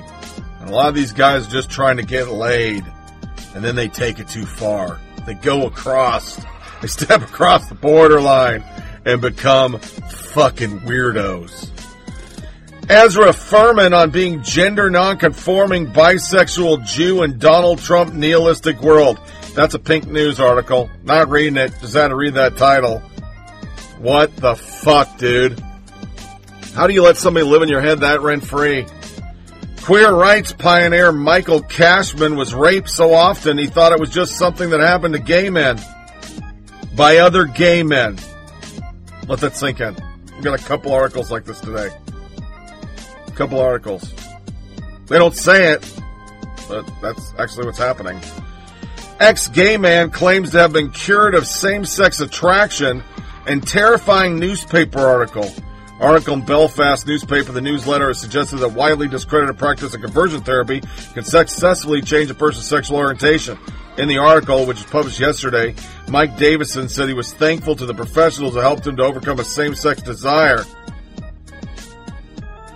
This article ends with, being gay isn't a choice, it can't be cured. Conversion therapy traumatizes and destroys lives. Its promotion in mainstream print is a joke. They lost their shit. Shirley Ann MacLaine. Here we have one of NI's biggest daily papers openly promoting reparative ex-gay therapy. Just posted for those who don't believe it's still a thing in 2020. Enyon T. Yan Yan Yan Yan. Not going to share the grossly offensive newsletter piece, but one with this outrageous attack and LGBT lives are up for debate. Being gay isn't a choice. It can't be cured. This article is a disgrace. There are no professionals involved in conversion therapy. The newsletter is contempt to categorize this as a health story. Next tweet. There's an appalling determination to promote LGBT ideology at the expense of people's lives. Conversion therapy has and will continue to drive young LGBT people to suicide. No, it won't. It's gender dysphoria. And I love that the determination to promote LGBT ideology at the expense of people's lives. You guys push it on everybody. Maybe that's why they're suicides, because people don't want to come out. They don't want to know they wear the wedding dress. Noel Poland, not going to give the newsletter article any more publicity. This is horrible. Needs to be illegal in all 32 countries. In your face poofery. Why is this place publishing this with no mention that reparative conversion therapy is denounced by all major counseling and psychological bodies in the UK? Next article's from The Advocate. What the AIDS Memorial Quilt means in 2020. This month, all 48,000 panels of the AIDS Memorial Quilt arrived in San Francisco. Each panel of the quilt was unloaded by a volunteer into a new home. We couldn't help but overcome with emotion about the immense power of the quilt, the responsibility you now have to ensure the extraordinary piece of art, activism, and history, and hope continue to be protected and shared for future generations. Over the course of 3 decades, each panel of the quilt has been sewn together from friends and lovers and family members to commemorate over 105,000 lives lost to HIV and AIDS. More than 675,000 people in the U.S. have died from the disease since the pandemic began, devastating communities across the country. During the span of the time, the face of HIV and AIDS has changed. There is hope. There was once only a death sentence, but there are more than 1.1 million people currently living with HIV in the U.S. Nearly 50% of them are not knowing it in need of testing. In 2018, there was more than 38,000 people in the U.S. received an HIV diagnosis, with half of those being from regions of the South, of racial and ethnic minorities, and gay and bisexual men, which is the majority of them. Just the fucking majority. The first such educational effort will take place. They're doing all this educational shit. The National AIDS welcomes, blah, blah, blah. Gay Sanders staffer busted running anon Twitter account, slurring buttleg and other candidates. Buttleg, he tweeted, is what happens when the therapist botches the conversion. I just wanted to get it in there. Because you got Bette Midler doing a homophobic thing. You got Sanders people being fucking horrible. Doesn't make the mainstream media. But if a Trump did it, it'd be like this. Join us as we honor these three brave girls who are leading the charge to save women's sports. Big article about how horrible it is that Missouri legislators introduced a bill banning trans athletes from competing.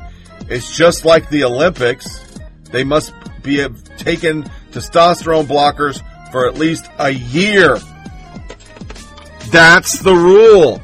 They're just trying to make some kind of compromise between those who say, hey, this is bullshit. My daughter's getting her ass kicked by a dude flopping balls and dick doing the 50-yard dash.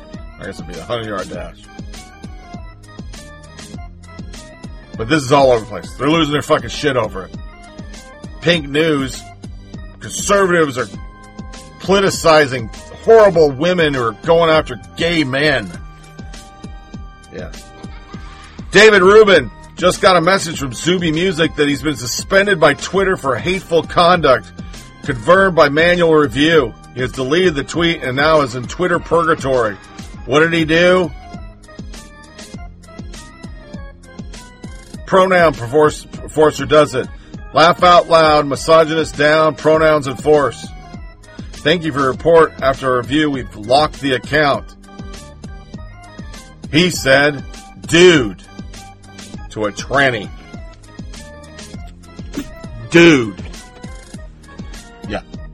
So that dude who thinks he's a girl reported him, and that guy got blocked.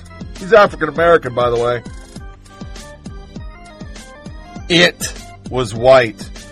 California bill would require retail outlets to have gender-neutral space for children. No fucking shit. AB 2826, officially descriptive text. Existing law, the Unruh Civil Rights Act, specifies that all persons with the jurisdiction of the state are free and equal to no matter their sex, race, color, religion, ancestry, blah, blah, fucking blah, are entitled to full and equal accommodations, advantages, facilities, privileges, or services in all business establishment. This bill would require retail department stores with 500 or more employees to maintain undivided areas of its sale floor where it sells child care articles, clothing, children clothing, toys, all child care items, all clothing for children, or all toys, regardless of whether a particular item has traditionally been marketed for either girls or boys.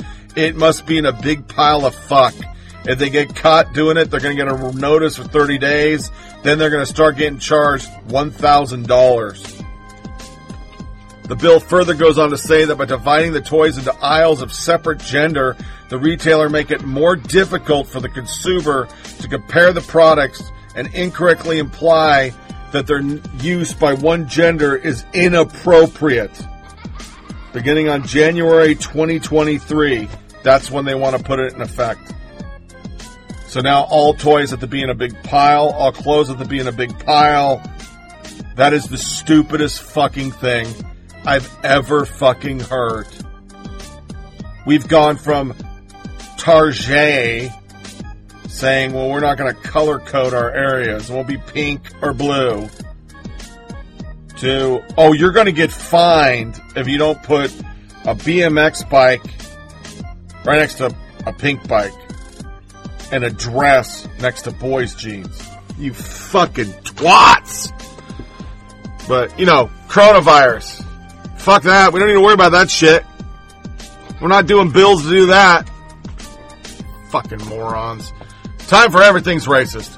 Everything is racist. Everything is racist according to me. Everything is racist. Everything is racist. Everything is racist according to me. Everything is racist.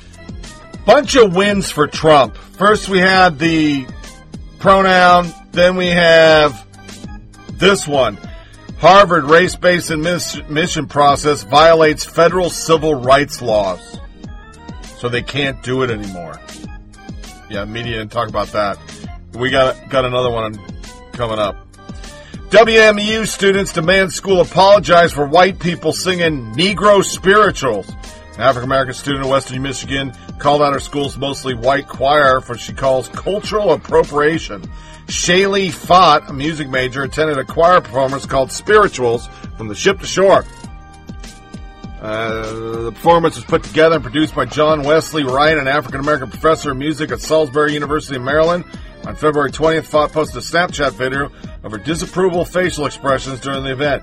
Y'all don't know how mad I am. So apparently WMU thinks it's okay for white people to sing Negro spirituals while the instructor talking about the songs don't belong to one race. They sure as hell do, read the video. Fott's tweet had over 2 million views and is retweeted 32,000 times. Others, user commented on the tweet expressing the same disgust. One user, Amrashid, commented, they want us to hate them. Another user wrote, white people are cultural vultures. Fott also posted on video on her Instagram page, as a black female sitting there having white people stand in the aisle singing about slavery and segregation made me uncomfortable. And she spelled it wrong. This isn't entertainment. It's our history, and the cultural appropriation was not there. And to make it worse, the instructor was black, and he had audacity to say the spirituals belong to everybody. They don't belong to one race. She continues saying she's written a letter to the dean as well as other university officials. Fott posted pictures of the letter she sent. I'm very disappointed, especially without them really understanding what it all means. Furthermore, she asserted that Negro spirituals need to be reserved for people of African descent. Fott asked that most music instructor John Wesley Wright himself, as an African-American, not be invited back to campus at the Western Michigan University School of Music, make a public apology. Western just needs to do a better job of practicing cultural appropriation, and there needs to be more mindfulness about controversial topics such as culture in the future. Ah! Students stage sit-in cry racism after professor reads historical document containing the N-word. And he probably said, this'll be triggering. But they still gotcha'd him. Gee, even eat crickets. While we're doing that, we always talk about how the left wants to be Europe. Well, here's some Europe that's just like our left in America. 1 in 5 Europeans say secret Jewish cabal runs the world. Down in Carnival, they had Nazi fucking floats with gas chambers. So, yeah, that's where the left's going. That's okay. From the root, preparing for outbreaks like coronavirus is always difficult for marginalized communities. It's crucial. I'm not going to read the article, but the whole article was, they're going to let you die. Okay. I'm a triple minority, black, female, and fat. That's a blogger saying she's worthy of her seat, because she feels uncomfortable going to runway shows being fat. So she has to write, it's my fault, and people don't know why I'm there, but I'm a woman, I'm fat, and I'm black, and I gotta be here. This is from BuzzFeed. I'm not gonna read it, because we're long on time. I'm just gonna paraphrase. This was a Twitter moment yesterday. How racism, meth, and sex are combining to destroy queer black lives. Black and Latino queer men in LA and across Southern California detail their experiences with meth and the explosion of abuse, violence, and sexual exploitation that is unleashed. White gay men are destroying queer black lives with party and play sex and meth addiction. Inside this article, they blame white gay men for the people using meth. They blame white gay men for wanting to have sex and be gang banged by black men. And it's all white superiority, cultural appropriation, the gay black guy who's dying from meth overdose or AIDS. It's not his fault because he had sex with a white man. If this article was written with the inverse, we would have riots in the streets. That's all I have to say. And it was a Twitter moment. We're going to blame white gay men. Once again, gay men wanting to have unprotected sex and use meth, whether white or black. That was not the problem. No. It's not the problem. They played it off like these guys are just victims of white men literally getting them hooked on drugs so they could fuck them. Literally, that's what they said. Trying to play like these black males are some poor little fucking temp for Harvey Weinstein. It was really poorly written. New York Times. President Trump re-election campaign opening storefronts in predominantly black neighborhoods across swing states like Florida and Pennsylvania. Numerous articles on, oh my God, he's a piece of shit because he's doing an outreach towards black people. Video all over Twitter yesterday being pissed off by black pundits and race hustlers of a black guy saying, when I voted for Obama, I wanted a gangster in the White House. He was not a gangster. Trump is. I think it's the funniest thing in the world because you guys have tried all, since 2016, you've tried to say he's a racist, but he's going to get more black votes than any Republican ever did because he may be a racist motherfucking piece of shit. But black unemployment's improved and so is the economy. He's actually doing things for the black community. And you can't put your finger on anything a Democrat's done. And as we sit here and have gone through the Democratic debate, they're more concerned with the illegals and gay shit. To some abortion stuff, here is, because I already played all the shout your abortion shit. Did I already play them all? I think I did, didn't I? I already played all the shout the abortion. I ain't even got to the abortion yet. That's pretty fucking bad. I'm half asleep. I gotta fuck that shit up, didn't I? Let me see. Do I have any more abortion? No, I played it all. So we're gonna go straight in. Here's the Connors talking about abortion, and yeah, I fucked up because I had more. Well, where are we at on time? Hold on a second.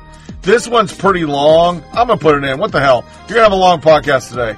Here's another Shout Your Abortion and the Connors talking about abortion. So I had an abortion. Best decision I ever made. Actually, one of the best decisions. I don't know if college is right up there, really close, but not having a child that I wasn't prepared to raise was one of the best decisions I've ever made in my entire life.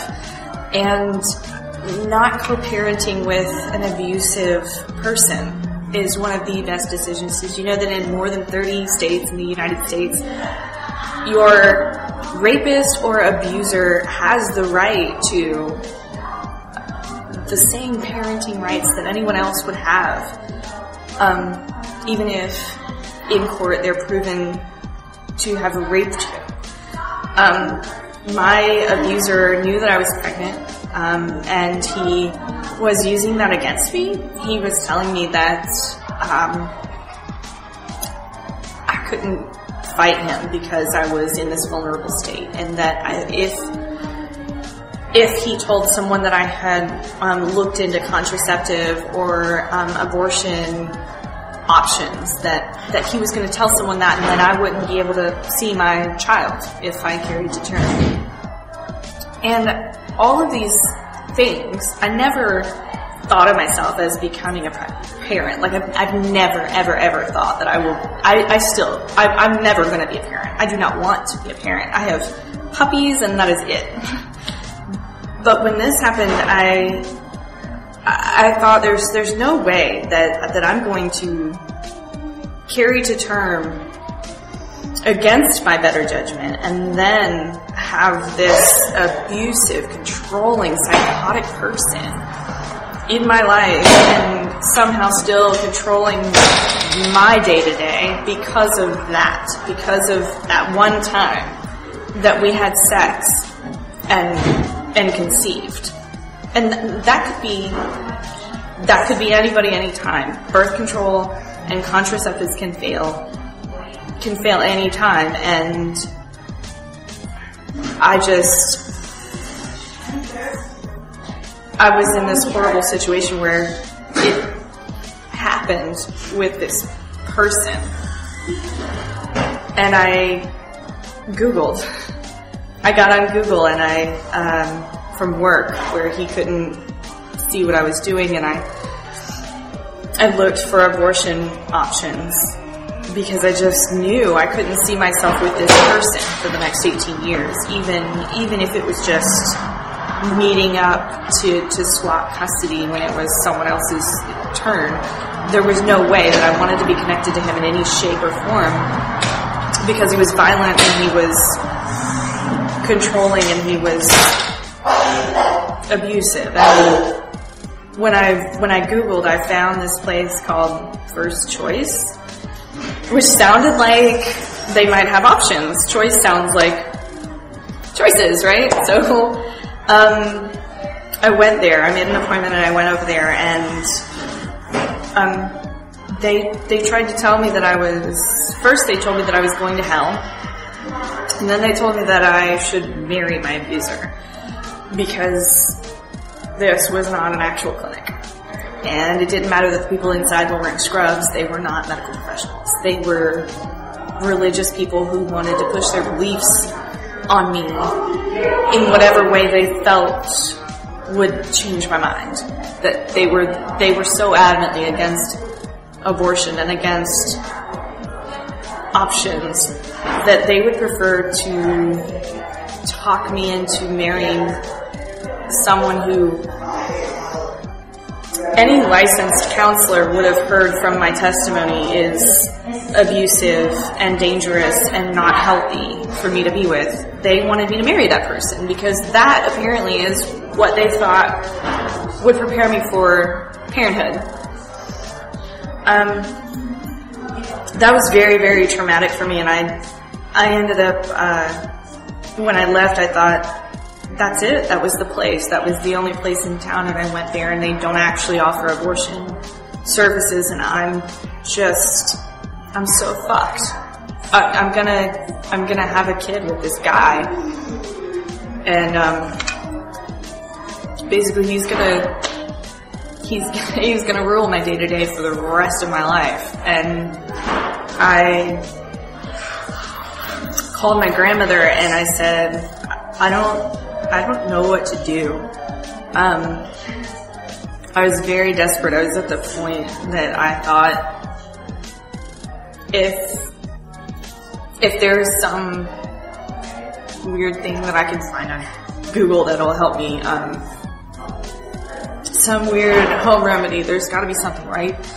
And my grandma, she said, I'm gonna be supportive no matter what you do.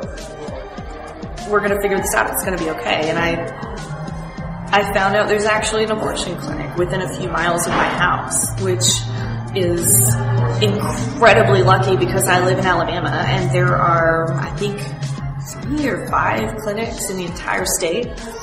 So for one to be that close to me, it was just the biggest privilege that I had in this whole situation. I was able to tell my abuser that I was going to work like a regular day and go instead to the clinic. I had to go 2 days prior and get my state mandated pre-abortion counseling. It's not actually counseling. I have to put it in air quotes, because that is not... I've been to counseling. That's not counseling. That's a person reading a script that they clearly disagree with, because they're a medical professional and nothing that they're reading is medically accurate at all. But I had to go and I had to hear this information and wait 48 hours. And then, so I did that on my lunch break, and I was able to go act like I was going to work and then just go to this clinic and not be pregnant when I left. And that was just the best thing ever, just to know that at the end of this day, I'm not going to be pregnant anymore. I'm going to be able to break up with this guy. And that was part of my escape plan, was I had to not have a child with him. And I have since been through several support groups where I've met women who have had children with abusive men, and they go through so much struggle. I am so glad that I never had to do that, that I am completely free from that person, that there's nothing tying me to him. And I had my abortion, and I left the clinic, and I went home and told him that I had bled in the bathroom and that I thought maybe I'd miscarried at work. And he wanted to take me to the emergency room. And so I went, and I had to have a transvaginal ultrasound. And I was told when I left the abortion clinic that there's nothing supposed to go inside your vagina after that. And I did that because I had to, for my own safety with this person that I was very afraid of, I had to keep up that story. In fact, a protester at the clinic tried to take my picture when I walked in. And if he had gotten my picture, and if he had been able to post it on social media, that could have put my life in danger. I've since had a conversation with that protester, because I now volunteer at that clinic. And I told him that taking pictures of people could actually put their lives in danger. When you're dealing with a domestic violence situation, like I was, and you're trying to just access medical care in private, that kind of thing is extremely personal, and it's between that woman and her provider. That's it. It's no one's going to anyone else's doctor's office and taking pictures when they're walking in. I'm posting them all over social media. But when I told him that, he said, I understand domestic violence. My mother was a victim at the hands of my dad, and I watched that growing up, and I'm so sorry, and I won't take pictures again. And a few weeks later, he was taking pictures again. And this is at Reproductive Health Services in Montgomery, Alabama, and if you've seen the movie Trapped, his cameras aren't really catching a whole lot, because we walk around with these huge umbrellas and cover all the patients as they walk into the clinic, and then there are these sprinklers on the lawn. That is the best watered lawn in the entire city of Montgomery, and you can't really bring a camera up close to them, so I really appreciate that. But one of those escorts covered me with an umbrella as I walked in, and that kept me safe in a very real way. And I was able to, after I had my abortion, I was able to go back to school. I was able to escape from that relationship and go back to school and get my master's. And now I actually wrote my thesis on the Hyde Amendment and all of these trap laws and all of these things that I had no idea were an issue at all until I tried to access abortion myself. And it's just so huge to me. It's this thing that I had no idea that there were so many people trying to take my rights away. I served in the military for 10 years. thinking I was defending my freedom and my rights, and I never defended my own freedom or my rights until I put on that orange vest in front of that clinic and defended the right to access reproductive freedom. That, to me, is real freedom. As a woman, if you cannot control your own reproductive rights, that is what freedom is. That is protecting freedom. And I just, every day I think June airs for answering the phone in that way, for saying, she calls everyone baby. And when she answered the phone, when I'm in this horrible abusive relationship and all my friends have abandoned me, and I call the abortion clinic and she says, no, it's gonna be okay, baby, it's gonna be okay. That was that glimmer of hope that I fucking needed. And I hug her every time I see her, and I love her to death. I will not stop until everyone has the right to access abortion, safe abortion, legal abortion, and access it. Making it legal isn't enough. It needs to be accessible. The Hyde Amendment keeps so many women from accessing abortion. It is ridiculous. There's no other medical procedure that is legislated in the way that abortion is. There's no other medical procedure that people say, oh, Medicaid shouldn't cover that, and our tax dollars shouldn't fund that. Your tax dollars fund women to have children that they then cannot afford to care for. Labor and delivery costs more than 5 times the price of funding abortion. And we need to be funding abortion and birth control and sex education, because I didn't get sex education. I had a woman come into my 7th grade classroom and say, if you have sex, you'll get pregnant. That was it. I never knew what a condom was. And this has become my calling. It's public health, and it's teaching people how to take care of their own health. We can tell each other to eat fruits and vegetables, but children need to know about consent, and young adults need to know about condoms, and people have sex. People have sex. That's a thing. And abortion is a medical procedure. When someone's pregnant, that pregnancy has to end in some way. And abortion is one of the ways that it can end. In fact, it's a safer way that it can end than childbirth. And that needs to be funded. That needs to be protected. That needs to be a right that is undeniable, that's accessible, and that people can afford. And that's why I'm in this fight, and I'm in it for the long haul. What do you have for being underweight and depressed? Wow, I guess somebody got a glimpse of themselves in the window on the way over. Oh, I was at Planned Parenthood, which is a good place to go if you're poor and actually planning for parenthood. So, in my quest to find all this stuff, because it popped up, I found the person who actually started the Shout Your Abortion.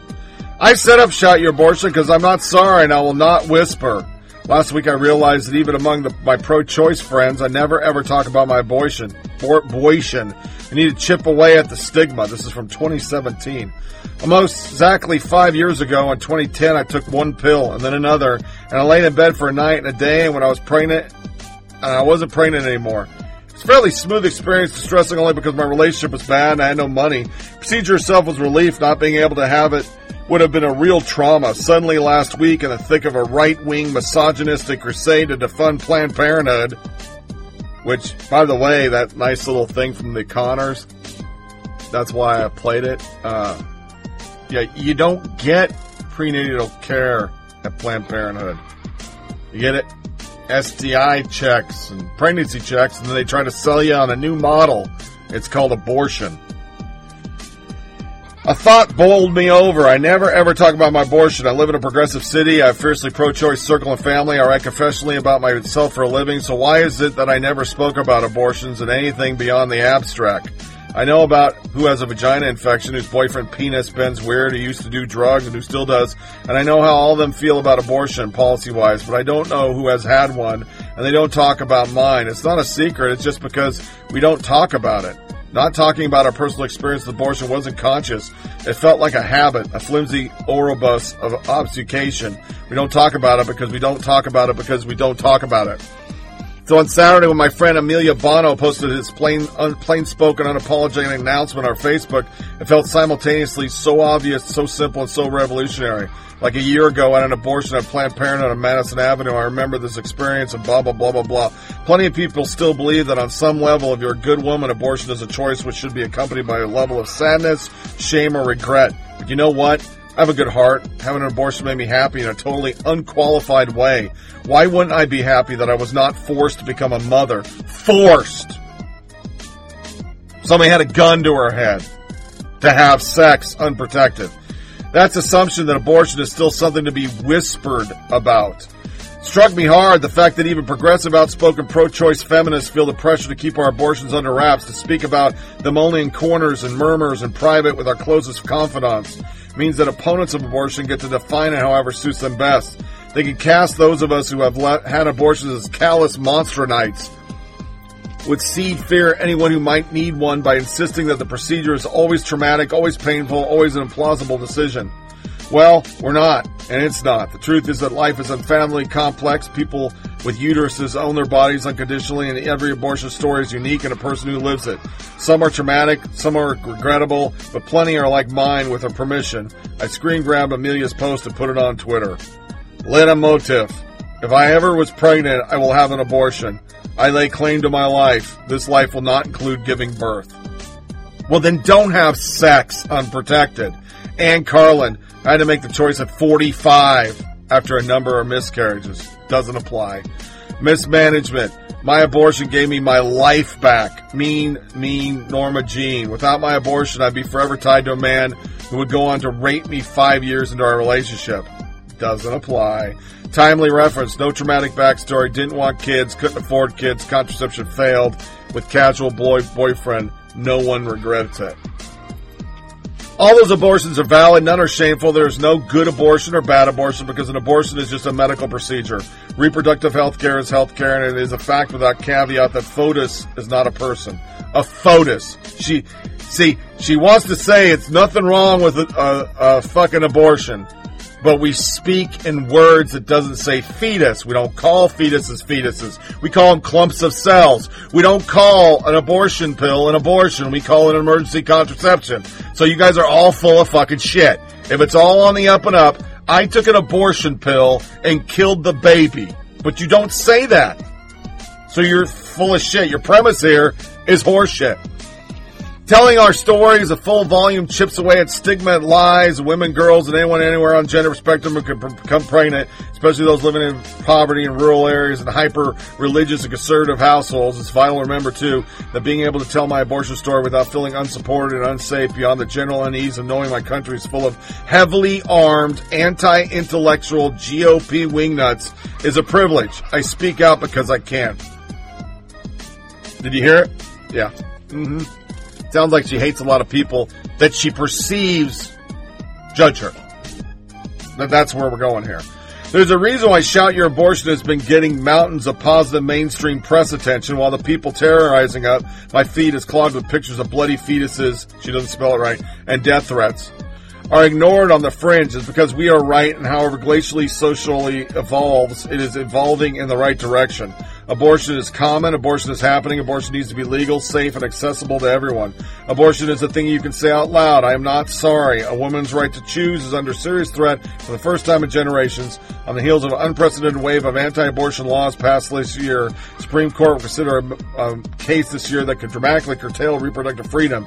Meanwhile, the current administration continues to fill federal courts with judges that want to undermine Roe v. Wade. The Guardian views reproductive freedom as fundamental to women's health and human rights, is committed to reporting rigorously on behalf of the women in America. Blah, blah, blah. Shut your fucking mouth. What it comes down to, the Senate decided to try to do the born, a live abortion survivor. CNN actually described the Born Alive Abortion Survivor Protection Act as requiring abortion providers to work to preserve a life and health of a fetus that was born following an attempted abortion that could newborn baby or face up to 5 years in prison. In CNN's world, a fetus that was born is not the same as a newborn baby, apparently simply due to the fact that the one was wanted and the other one was nearly killed. Beyond the disturbing euphemism that tried to dehumanize the baby and survivor's abortion, CNN also referred to the Born Alive Act as an anti-abortion bill, even though the bill doesn't place any restrictions on women's ability to get abortion and only states the newborn babies should get health care. The media has been deliberately misinterpreting the bill for fucking ever. They won't do it because they can't. CNN's covering Senate vote on two bills pertaining to abortion today. The Pain-Capable Unborn Child Protection Act, where the CNN Carolyn Kennedy reports, would ban abortion at 20 weeks based on the scientifically disputed notion that a fetus can feel pain at that point in development. And the Born Alive Abortion Survivor Protection Act, which would mandate care for a baby born alive during a botched abortion. CNN Politics, Senate to vote on two abortion restriction bills. It's actually not true. One is a restriction. One is just saying you can't let a baby that comes out of the womb after a D&C and is alive just sit there and die in a garbage can. A woman of color, Andrea DeSantis. Here's a CNN coverage of today's votes referring to the Born Alive bill as an abortion restriction bill, even though it places no limits on when or whether a woman can obtain abortions, but merely require care for infants. It gets better, though, somehow. Here's where CNN reporter notes that the Born Alive bill requires care for a fetus that was born, which is, that's right, a baby, a fetus that was born. Oh, my God, CNN, why did you say that? Yeah. They fucking said it, but they don't say it's a baby. They don't even spell fetus. They do it like that fucking moonbat who came up with my abortion's my right, I kill babies and I'm so fucking awesome, and does FEOTUS. So here's that fucking piece of shit, fucking Gillibrand, and the only network that actually covered it straight up, Fox, because once again the Democratic Party blocked the Born Alive. Now, I knew they wouldn't get the restrictions. That's going to still be a state issue. But Democrats still say, if a baby comes out after an abortion, just throw that motherfucker in the goddamn garbage can until it dies. We don't need any laws, because it's not a real baby, because it's a woman's right to choose if we call it a baby breathing and alive. You fucking ghouls! And very, very briefly, I know you've got two anti-abortion votes coming up in the Senate today. Will they go down? Will they be defeated? Yes, they will be defeated, but again, this is part of President Trump and Mitch McConnell's all-out assault on women. They're trying to harm women. They're trying to take away their civil rights, their human rights, their ability to make the most important, intimate decisions of their lives. They're taking away their religious freedom. They're taking away their moral freedom. When these two measures that we're voting on literally changes the landscape of how we treat a baby who was born, who cannot survive outside the womb, and how those parents want to be able to have those final moments with their child. It is a horrible, horrible choice by Mitch McConnell to force these votes. And we voted on these measures before, and they've lost. I think this is just a political ploy to satisfy those who are attending the CPAC conference. Senator Kirsten Gillibrand, thank you very much. And thank coming you. Up, Havana Onana, Bernie. Federal appeals court has upheld Trump administration changes that ban taxpayer-funded clinics in the Title X program from providing or referring for abortions. The ruling by the Ninth Circuit Court of Appeals overturned decisions issued by judges in Washington, Oregon, and California. The court had already allowed the administration's changes to begin taking effect while the government appealed those rulings. Unsurprisingly, I fucked that up because I'm half asleep. That was the Title 10 stuff, which is fucking awesome. It's another win. That's the other win Trump got this. We're not Trump, but conservatives got this week. Surprisingly, though, the media didn't lose their shit over it. You didn't really hear about it, but that's three wins. But the fact of the matter is, once again, Democrats have stood for babies being born alive and letting them die. It's codifying Roe, as Cuomo, a supposed Catholic, says. And I say to all of them, you're garbage human beings. Garbage. I've said it 1,000,000 times on the show. I don't think abortion should be banned. They're going to do it anyway. They don't do immigration laws. They're going to have fucking abortion clinics all over the goddamn place. It doesn't matter. But if you're killing a baby after 22 weeks, it's a fucking baby. It's not a fetus. And if you're letting babies come out of the womb and you botch that abortion, it is no longer optional to not care for it. It's not about the mother. It has nothing to do with the mother anymore. It's a botched medical procedure, because that's what you call it, a medical procedure. And now the healthcare worker should fucking have to care for the baby. The reason why they don't want to do that is because they're passing laws that you and I, with no medical treatment, could start doing abortions. Anybody, the janitor, can mop 1 minute and then go perform an abortion. And they don't want the rules, which are you have to have a hallway, then get a gurney out. You have to have a fucking person that can go get admittance in a hospital in case we botch this abortion for the baby and the mom. So the organization that's supposed to be for women that doesn't provide prenatal care will put you in the stirrups under sedative and go, yeah, we fucked up. Your baby's 24 weeks long, so we need another 100 bones so we can kill it and suck it through the goddamn razor blades. Can we just get in your purse? It's a real thing. We played it on the show. And oh, by the way, if we accidentally get your cervix in there, or other parts of your vajayjay and fuck you up, well, you're on your own, dick, because we don't want the bad press. Watch Unplanned. Happens. They fuck it up, because they don't want to use the sonogram. The only time they use the sonogram is to see how much they're going to charge you. Oh, that fetus in there, it's a Mercedes-Benz now. We need 600 pounds, because it's long. It's got arms and legs and it's moving. But we're going to kill it anyway, because it isn't a real baby, because you said it ain't.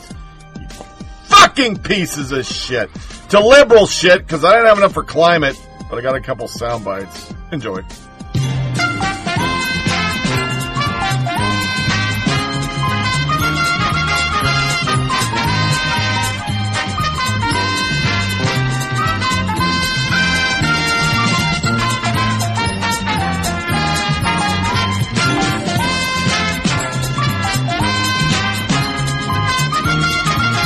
Come on down! You're the next contestant on Liberal Shit!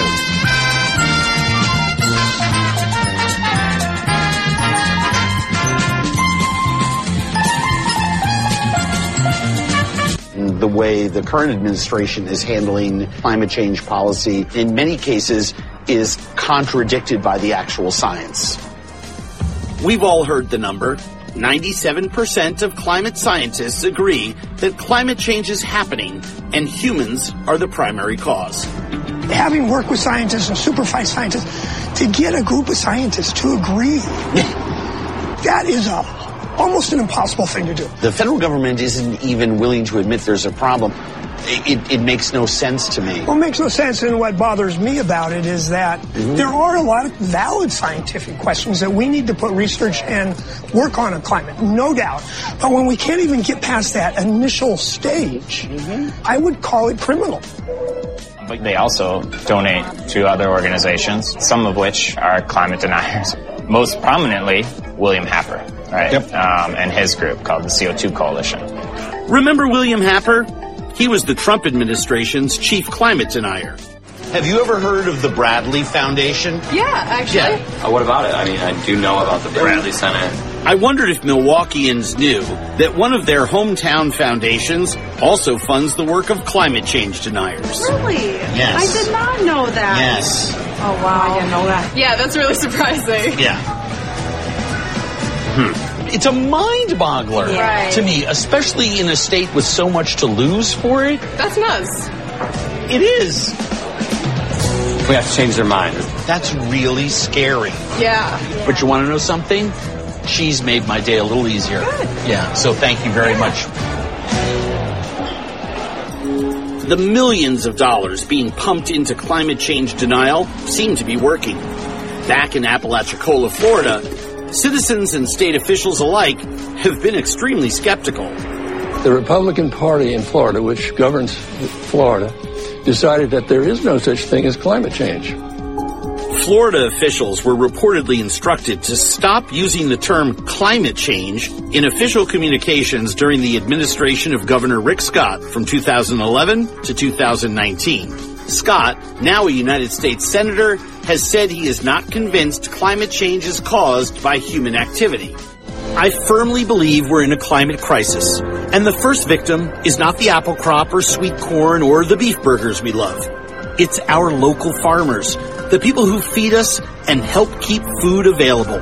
The data is clear and the consensus of the scientific community is clear that it's not a natural cycle. Everywhere you turn, the world is enduring a climate crisis that is changing the nature of our food supply and changing the lives of the people who feed us. Yeah, that's some more bad deniers and fucking hand over. We need to all hand over our guns, eat the fucking babies. Do it now! How dare you? Libs mad at German conservative answers to Greta Thunberg. 19-year-old German woman is being hailed as a conservative response to climate change activist Greta Thunberg. She's condemned climate alarmism and despicably anti-human ideology. The liberal journals are heated about it. Naomi Seibt, S-E-I-B-T, don't know how to say her name, encourages rationality in the face of climate alarmism and is seen as the conservative answer to Greta.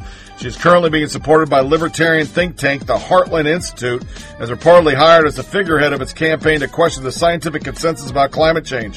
If imitation is the highest form of flattery, Heartland's tactics amount to his acknowledgement that Greta has touched a nerve, said Washington Post. The outlet went to describe Self as an anti-Greta. Liberal commentators were shocked, ranging from slurring the German teenager as a Nazi. Of course, all conservatives are Nazis. Jesus Christ. You guys gotta come up with something newer.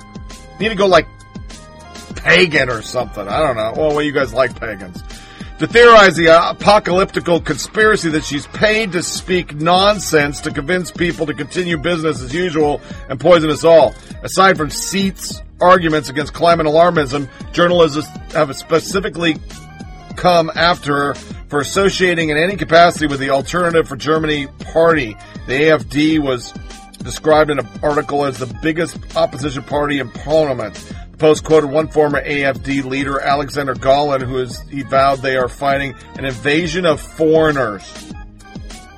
Senior resident scholar at the Arab Gulf State Institute, Washington, Hazine Ibish, tweeted in response, the Post piece, "Oh, she's a Nazi."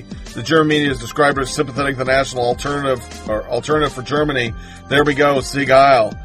He later added that everything comes down to race in all of this. He then quoted the Post's observation that Naomi said her political activism was sparked a few years ago when she began asking questions in school about German liberal immigration policies, to which she responded, "Of course it was." Max Boot, a never-Trumper for the Washington Post, made a similar commendation. This young climate denier is promoted by American conservatives, described by German media as a sympathetic to the alternative, blah, blah, blah, blah. Patrick Gailey of AFP News, talking head for the arch-denialist Heartland Institute. He also claimed that the Heartland Institute uses money from groups such as Exxon and the Koch brothers. There you go, buddy. Get the Koch brothers in there, even though one of them's dead. How about the Koch guy? Because they're not brothers. Gailey slants Seidt as opposition to Thunberg, described her as a young woman paid to speak nonsense. Mandy Stone, who says she's written for Gizmodo, Vice, Atlantic, this libtard, This is something deeply creepy about the Heartland Institute, a group of mostly geriatric men who publish climate denial propaganda, being so obsessed with Greta Thunberg, they went out of their way to conscript a lookalike as their new mouthpiece. Who the fuck is addicted to Greta? You are the media douche nozzle. So next podcast, going to look up some shit from this seat and the Heartland Institute. We'll do some anti-climate change. Trojan condoms, yes, this is real, responds to a potential cancellation of the Summer Olympics because of coronavirus. IOC member Dick Pound says Tokyo Olympics organizers have until late May to see if the virus is under control. If not, we're going to cancel the Olympics. Trojan. We're not sure what he uses, but we use Magnum on our longest-serving member. So is Dick Pound actually speaking for the people who actually run the Olympics? In the interview with Canceling Tokyo? Or was this just his educated opinion? And they started questioning that he was right or wrong because they make big money during the Olympics because all these athletes, I guess, fuck like goddamn rabbits. You know, sitting there thinking about it while I was simultaneously ranting about Trojan, here's the actual soundbite of this site girl, or Cebit, or whatever. Here's she got an interview with Dana Perino, so here's a teaser for next podcast. We're going to start the show off with this young lady. I was super long on the script today, so I didn't look anything else up other than her name. And I had this soundbite, so we're going to play it.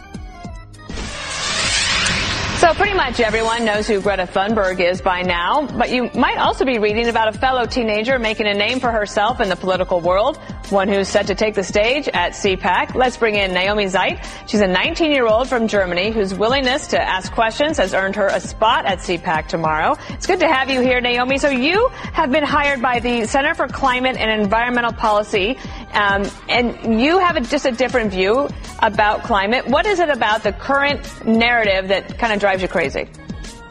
Well, it's mostly that there is so much fear-mongering going on about this entire climate change propaganda that is being put out there.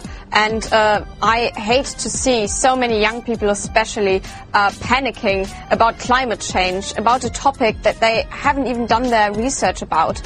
Because many young people, they claim to know a lot about the science, but they really don't. And I tried approaching those young people in my own town and from all over the world, and most of them don't really know what they are talking about, and they are just so fearful of what's to come, and I want to give them back their hope. How did you learn about climate change, climate science, and what you think could be done to try to tackle the problem? Well, I myself used to be a climate alarmist, if you will. And I only started really looking into the topic in the beginning of 2019, so last year. And after a while, I just became really fascinated with the topic because I've always loved science myself, and I took part in many science competitions at school, and quite successfully so.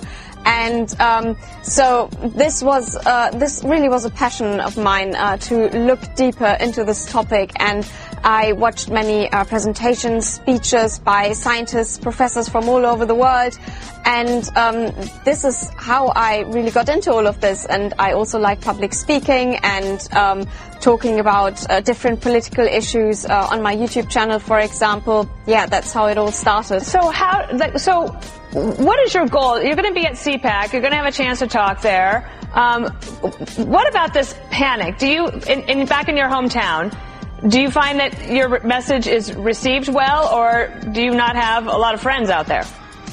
Oh, that's very difficult indeed, especially in my own hometown, because the Green Party is very strong there, and many young people go to Fridays for Future protests every single week, and I gave a speech there 2 weeks ago, and there were thousands of people around my age protesting outside against this event, and that is a very strange feeling, especially when you're labeled a climate denier, which is such a heavy term. Because you are not a denier. You think climate change is real. I absolutely believe that climate change is real. You shouldn't ask the question, is climate change real? Because climate change has always been real. The climate has been changing for millions and billions of years. Mm-hmm. But what you should actually be asking is, are humans actually destroying the planet with man-made CO2 emissions? And your position on that is what?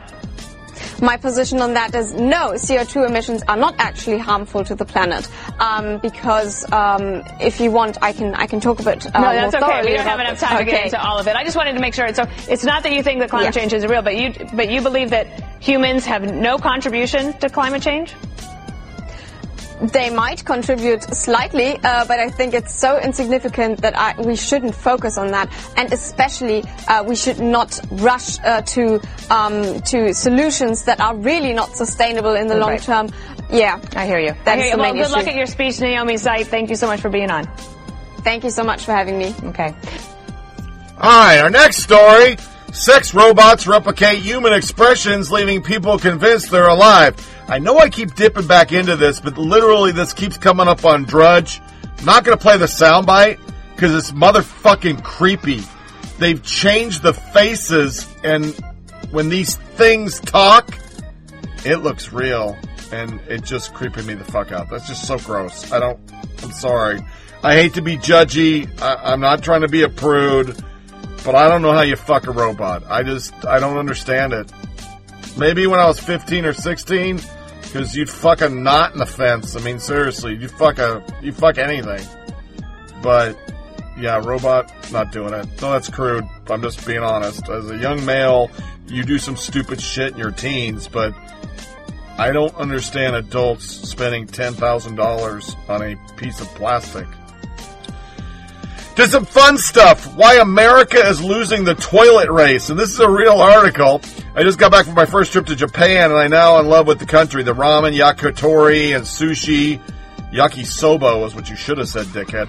The gorgeous volcanoes, the fascinating people and culture, but all these things I fell in love with. There's one that I can't stop thinking about, the toilets. Japanese toilets are marvels of technology innovation. They have integrated bidets with squirt water to clean your private parts. They have dryers and heated seats.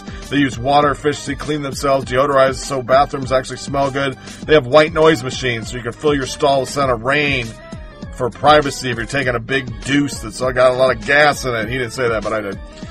Some even have built-in lights and music players. It is the coolest thing ever. Yeah, we don't have that. None of us have that. All right, I then had a long review that I'm not going to read because we're so long today. On the show You, we decided to do You, and we went and watched it. All the reviews that I could find from Refinery29, Hollywood Reporter, it all went politics. Now understand, this show is about a stalker dude. He's fucked up, he kills people. He's a fucking piece of shit. But all the reviews went misogyny. And why do we have stories where the narrator's a male? Well, because he's the goddamn Dexter in this shit, you dipshit. It wasn't a bad show. You gotta fight through all the teenage girl bullshit that just gives me a headache. Thus why we have our podcast early, because I fucking went to town on a podcast. It's a little tough to deal with that shit, but it's actually a pretty good psychological thriller. Now, we only watched season 1. We got season 2 in the can, but I wanted to read some of the review just to say, God damn, man, you liberals can't give it a goddamn break. I mean, they had gay people integrate major African-American character. They did everything right. But the book's about a guy who stalks women, possesses women. He's a sick fuck. He kills people to be with that woman. They were true to the book, and you still bitched about it. Things that came up that freaked the shit out of me. New mini-moon orbiting Earth. For now, astronomers say an object measuring 6 feet to 11 feet across, it's been in our orbit for 3 years. It's now a new mini-moon. It got caught passing us. the gravitational pull, so it is rotating around the Earth just like the moon. It makes me really not want to watch Armageddon and Deep Impact, folks, because if we're not seeing this shit, what the fuck, Chuck? Air Force takes first step of adding flying cars. They want vertical takeoff, landing technology, urban vehicles that are electric. Probably never happened, but it went up. Next, we have something that's really super sad. Being that I've been talking about the narcos, this hit Drudge last night. Killed by cartel, betrayed by his own. U.S. re-examines murder of federal agent featured in Narcos. Federal authorities assess new witness claims that a DEA official and a CIA operative were tied to the DEA agent Enrique Camarena, or Kiki Camarera's 1985 murder in Mexico. That's pretty fucked up.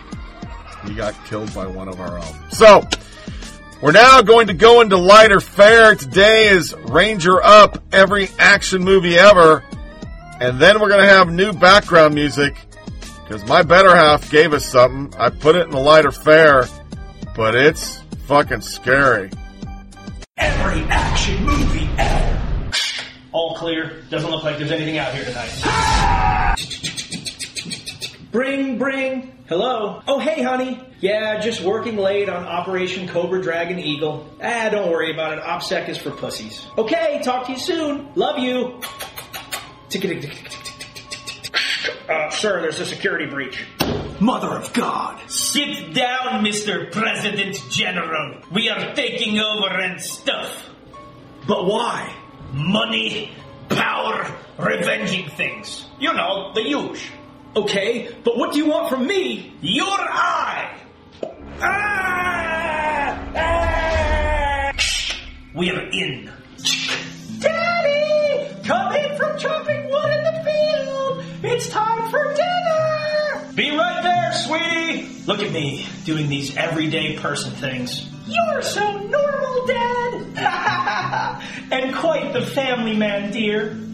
You'd never know what my background was. Parenting is the greatest gift. My God, how the mighty have fallen. You look like 2 tons of soft jelly beans smashed into an inflexible 1-ton jar of pickles. Colonel, it's been a long time, Major monosyllabic tough guy-ism. I'm not interested. Your country needs you. All right, I'm in. Good. Meet your new partner. I work alone, damn it. This is Smoking Hot Agent Jessica Hotpants. She finished top of her class at agent school at Harvard. At age 7, she received her Ph.D. She went to the Olympics twice, medaling platinum. One sport, all of them. Whatever. Stay out of my way, Rook. Get on the plane to Brazil. You'll be briefed in the air. Looks like it's gonna be a hot drop. SpongeBob, there's a wet flag. Whoa, there's red, white, and blue. The wet flag laid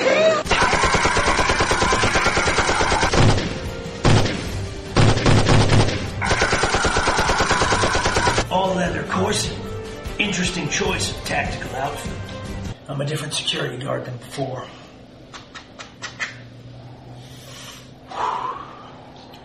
Looks like everything's A-OK. There's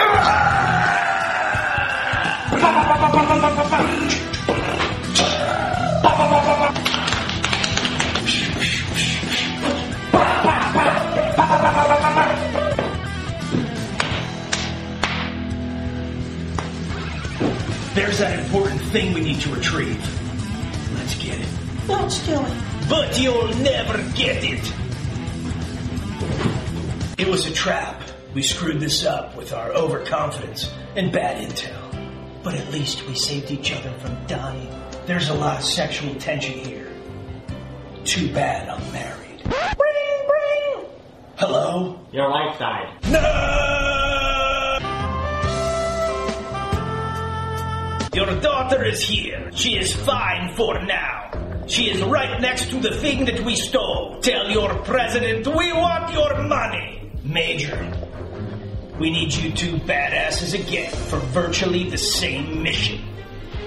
Only this time, it's personal. It's okay, baby. It's okay. Put the gun down. Okay, all right. It's fine. Everything's fine. Surprise!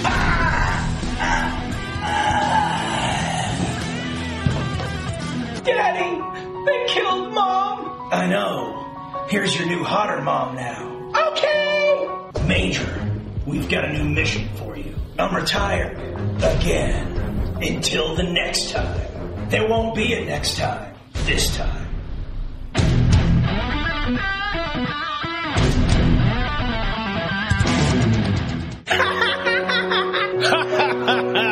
Parenting is the greatest gift. Yeah, that's dueling banjos. The better half told me to put it in the background, and she's right. Montana man arrested after his best-selling jerky is made of human meat. 72-year-old Shep Arnold's been arrested for selling dehydrated human meat, a.k.a. jerky, as general store. Shep's good. Well, not all Shep's goods are good. Arnold's been running his store for 35 years, and over time there's become a cult following for his distinctive jerky. Most everyone had the opportunity to visit Butte would get some of Shep's jerky. It just so happened that the executive from Jack Link's was staying in Butte. He decided to purchase some of the jerky and take it back to work and see if anyone could see what made Shep's jerky so special. When the jerky made its way back to the factory, it was given to the in-house scientist to run tests in hopes of deciphering what ingredients Arnold was using for his jerky. What they didn't expect was that the meat wasn't that of a cow, but a human. Tests were run by an independent lab to verify the results by Jack Link's. Again, human meat. Local authorities arrested Arnold on suspicion of using human meat for his jerky that he sold to the public, and police needed to find the supply of the meat. Turns out about once a year in the summer, he'd hire an extra to work with him. What he neglected to say was later they would take the three men that have been reported missing and he'd put them in the meat. He's under arrest. While locked up, authorities hope to connect the missing men via DNA extracted from the jerky to known samples of the missing men. As more is revealed, we'll update this story. Sweet frickin' Lord. There was a movie about this where they planted him in the ground and this guy made sausage. I can't remember the name of it. We watched it. It's a 70s horror. But I never thought somebody would actually do it. So yeah, that's a real story. Ute, Montana, human jerky. To This Is America. Almond Poor, the media being threatened somehow. A Bernie speech that's horrible. And The View shilling for Biden. This is America. Don't catch you slipping now. Don't catch you slipping now. Look what I'm whipping now. This is America. Don't catch you slipping now. Don't catch you slipping now. It's time for the last soundbite. Like the media say when they are pushing fake liberal agenda stories. And this is America in 2019. Guns in my area. I got the strap. Hey. Watch out, everybody. The Johnson administration here is trying to do to mainstream media what the Trump administration in the United States has been doing for the last 4 years, to marginalize, to delegitimize, and maybe even to dismantle. Be careful. Keep your guard up. Don't let it happen. We are the pillars of democracy and freedom. They may be there for a few terms, journalists are there forever.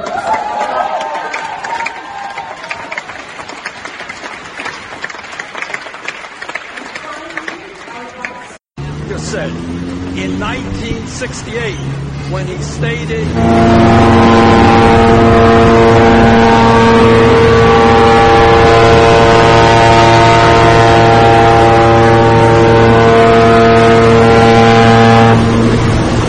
I saw this last night and I started crying. Yeah. And it's pretty long, like we just cut it, but this is Joe Biden at peak Biden. Yeah. He has this way of empathizing with pain and people. Joe Biden can stay in this lane and his campaign can keep him in this lane. There's a lot of uncertainty with the coronavirus and things that are going on. A statesman who has a lot of history and a lot of record in this country, it may be something that people are looking for. It's interesting to me that religious people, some who are on Trump's team, like evangelicals, I don't really understand how they don't go with Biden, as opposed to somebody who slept with a porn star while his wife was having a baby. I don't get that. It's like... Can I explain it? Please. Yeah, because I've never understood that. He has this line that I think is the most perfect line that he says, that it explains Trump better than any way I can. He says, they hate you, meaning the media and liberal people that judge, like, you know, redneck evangelicals in the middle of the country that people think are stupid and ignorant and whatever. And he said, I'm just in the way. Meaning, they'll come for you, and they'll come for your religion, they'll come for everything that you believe, but I'm in the way. He's that, the way I think it's what? The best way. He's in the way of leftists that want to change their life. And it's not that they necessarily believe that he's like the greatest guy and he's this like religious figure or anything like that. It's that they think that he's the person that's stopping the culture war from reaching them. It's just so bizarre to me because if you are a person of faith, he is the antithesis of everything that you believe in, right. Everything that is God-centered. He is the antithesis of a moral life. But let me say this about Joe Biden, because I saw that clip as well. And I thought Joe Biden was his strongest when he first announced, and he had that ad campaign that said that we are struggling for the soul of this country. Yeah. We are fighting for the soul of this country. And I believe that a man like Joe Biden is the person that can change sort of the tenor of this country, of what we are going through, because he has that empathy. You feel like empathizes with the American public and can lead you through a crisis. Yeah, yeah. And I do think even in that moment last night, Joe Biden, you see this character that is missing in our culture. I want the soul of the country restored. And I think he would also the soul of the country. People around. And to those articles I spoke of, the New Yorker, medical advice from Mike Pence, their cartoon shows him saying, remind everyone that the first defense against this outbreak is vigorous hand-washing and repentance with a halo. People's reply, get it because he believes God, so the joke is that Pence will encourage cleanliness and prayer. So you're probably coming out against proper health protocol and God? Good luck there. Hand-washing is advised by medical authorities, you twat waffles. End the article. Let's Call It Trump Virus by Gail Collins and printed in the New York Times. If you're feeling awful, you know who to blame. So our coronavirus czar is going to be Mike Pence. Feeling more secure? I know full well the importance of presidential leadership. The vice president said as soon as he was introduced in his new role, totally qualified. First criteria for every job in this administration is capacity for praising the gloriousness of our commander-in-chief. Yeah, when you think about Mike Pence, you might... Maybe don't think about pandemic fighter supreme. But as the President Trump pointed out repeatedly, he's already run in Indiana. Well, it probably could have been worse. Having a czar does make you feel there's somebody in charge. At least Trump didn't come before the cameras to announce solemnly. Today, I'm asking every American to cross your fingers. Our president had to be going crazy over a problem that involves both declining stock prices and germs. This is the guy, after all, who thinks shaking hands is barbaric, who is followed around by aides bearing sanitizer. During his press conference, he told the story of a fever-ridden supporter who gave him a hug. Do you think it was an apocryphal fantasy? Either way, the idea has been haunting him forever. Meanwhile, he's come up with a totally new explanation for the stock market skid. Turns out investors were not frightened so much by the pandemic as the Democrat debate. I think the financial markets are very upset when they look at the Democratic candidate standing on the stage making fools out of themselves, Trump told the reporters. Plus, that virus thing is not necessarily a big deal. What really shocked him, Trump said, was the discovery that the flu in our country kills 25,000 people or 69,000 people a year. So the problems are the Democrats and the flu. The answers are Mike Pence. And reminding public once again that Nancy Pelosi's district has a big homelessness problem. Early in the day, Trump argued via tweet that despite the expression of concern by the evil media and incompetent do-nothing Democrat comrades, the government is perfectly prepared to handle the coronavirus, which he misspelled coronavirus. But nobody's perfect. The president's been saying everything is totally under control for some time. It's just one person coming in from China. The whole administration picked up the cry. Commerce Secretary Wilbur Ross, over 82, overcame his habit of dozing off at meetings long enough to tell FBN that the disease could accelerate and return of jobs from overseas. Trump totally agrees. What it's going to do is keep people safe at home, and they're going to travel places we have, he said. See, the virus thing is a bonus. The run-up to the Pence unveiling had not been exactly calming for citizens who wanted to have faith in competent White House oversight. Barack Obama used to have a special epidemic watching group just in case this kind of crisis developed. One was headed by the highly regarded Rear Admiral Timothy Zimmer, who got sent packing by John Bolton. Another infectious disease expert, Tom Bossert, suddenly vanished in the Department of Homeland Security in 2018, presumably also at the hand of John You-Know-Who. If Bolton memoir ever makes it to the print, do you think it'll have a chapter called My War on Pandemic Fighters? Okay, probably not. Virus Week hasn't really provided a whole lot of comfort to citizens who wanted to believe the president's replacements were super highly qualified. The Nation got its first real look at Chad Wolf, the acting Homeland Security Secretary, who appeared before the Senate subcommittee and admitted he had no idea how the virus was transmitted among humans, exactly how dangerous it was, or pretty much anything. When Senator John Kennedy, a Louisiana Republican, not known for anti-administration bias, asked whether the country had enough respirators to deal with the coronavirus epidemic. Wolf answered in the affirmative. We just heard testimony that we don't, Kennedy responded. Okay, said Wolf. To be fair, he's only been on the job since November. He's the fifth head of Homeland Security of Trump in the last 3 years. Good thing he has a deputy, or at least an acting deputy, to help. That would be Ken Cuccinelli, who made news this week when he went on Twitter to ask for tips on how to find an online map of coronavirus sites posted by Johns Hopkins. Losing faith in presidential appointees for health protection? Stop being so negative. They're all vetted by the president's personnel office, which is now headed by John McIntyre, 29, who was fired from another White House job because of concerns about a history of gambling. McEntee will be getting plenty of help from stellar appointees, the newest being 23-year-old college undergraduate. Together they're going to be cleaning house, getting rid of folks who are insufficiently loyal to the president, or maybe aren't qualified or something. Never can tell. Also part of the new coronavirus response team is Alex Azar, the Secretary of Health and Human Services, a veteran cabinet member and experienced former pharmaceutical lobbyist.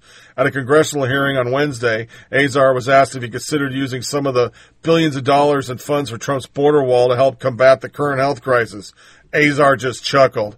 Actually, people, this is probably not a theme we ought to be pursuing. Chances are, if the president is encouraged to mix the subject of coronavirus and Mexico walls, he'll suddenly announce that we need a barrier much bigger and thicker and more expensive so it can stop the flow of immigrant germs. That's an article in the New York Times. And I want you to remember that during Obama, the young people were the good people, and they got rid of all the cronies, and he was fixing Washington. He was changing the whole thing. And every one of his goddamn people were handed down by Moses. That printed. And the reason why it printed is not that those people are incompetent. It's not that those people can't do the job. It's not because we're really under a fucking threat or we're all going to fucking die. And this is Contagion the movie. No, they did this because they want instability. They want the stock market to crash. They want people to die from a pandemic. They want everybody to think everything's end of days. Because if the media could convince you of that, you'll vote for a socialist. That's what it's all about. It has nothing to do with the virus. Has nothing to do with anything other than their desire to change the United States to a socialist country where we all got to know 100,000 fucking pronouns and we kill babies in college. That's the gist.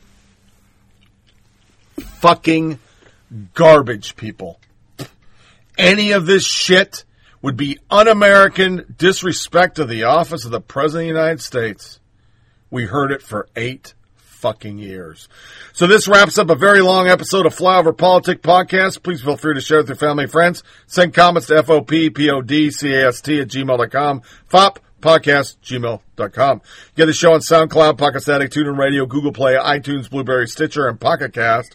Remember, check out the Facebook page at FOP Podcast and the Twitter page at FOP Tony Reid. Our next podcast, we're going to go with March. I'm sorry, I'm saying it wrong. 4 March, Year of Our Lord, 2020. That'll be next Tuesday. Until then, stay safe out there, boys and girls. I'm not trying to belittle that it's not a problem. If you live in one of those cities, I'd mask the fuck up. Personally, I would. But for the rest of us, probably don't need to go buy out fucking all the food on the shelves and freak the fuck out. It's not a pandemic. Yet. So ignore CNN, MSDNC, the New York Times, go to Drudge, and he's linking directly to the CDC. That's where I'm going, because the CDC, I believe, majority of them aren't partisan pieces of shit. Make sure you disconnect from all your devices. Don't give the yeah. Sorry for the length. I didn't have enough to flip it in 2. So we went with 1. And tune in next Tuesday for another show where I promise I won't be half asleep, fuck up some interchanges, kind of wander off in conversations because I'm half asleep, which sucks. As always, my friends, thanks for listening. Take care. Thank you for listening to Flyover Politics Podcast. Please check out our Facebook page at FOP Podcast and Twitter account at FOP Tony Reid. Remember, it's a short ride. Makes every day count.